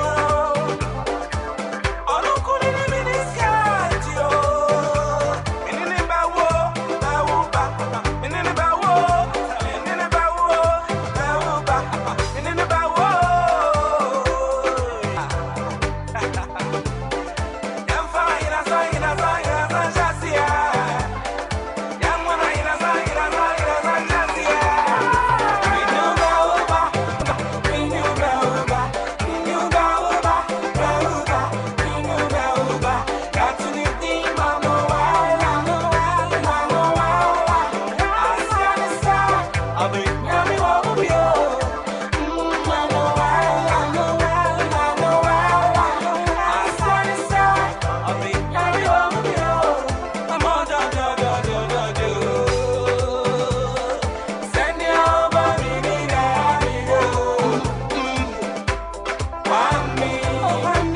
sad to cut into this song, but AJ is here, and AJ, yes. You know, I brought you here because I know you are continuing the show. Absolutely, yeah.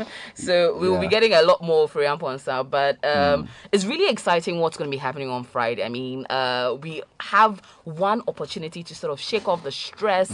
What has been a very long year at very amazing location. And the year that started with a fight. I know, and it's ending. But we will be partying at Gazebo View in Jolu. It is very near Alton Academy, so you can't get lost. If you put it on Google Map, Gazebo View, it will bring you straight there. It's a beautiful outdoor lounge location, and we're going to have a great time. We're encouraging you to get yourselves your tables or your seats. So if you are... So you can get either a table or a seat. Yes. So for some people, they might not have a lot of friends along to come with it. So we've made provision for people like that. But if you are someone who wants to come with your friends, make it a party, and make it with your nearest and dearest, we encourage you to get our 4-table option. So our very first one is the platinum table. Yes, sir. It seats 8 people and it's 6,500. Yes. Wondering what it comes with? Big boss. That's a big boss. That's for my ballers. Yes. Those that want to chill with the big boys. Yes, please. Yeah. Yes, please. So that one, it comes with a bottle of champagne, 2 bottles of Prosecco, 2 bottles of wine. It comes with a bottle of Gold Label whiskey. It also comes with 2 packs of beer. And the best part, unlimited cocktails for each person. And it doesn't end there as well. You get series on your table. You get water. You get a Good Day energy drink, a dedicated waiter. Yeah. And then grills, small chops, and a dinner buffet. Yes, we've thought about everything. So we've made provision for that. A diamond table goes for 5,500. It also seats 8 people. It has a lot of the same things, unlimited cocktails, dinner buffet, and everything else. But it doesn't have a weighted service, so that's why it's come down one notch. But then we don't have a problem. We like it like that. So we have a gold table as well for those that want to come in groups of 6. Good. So that one comes. So the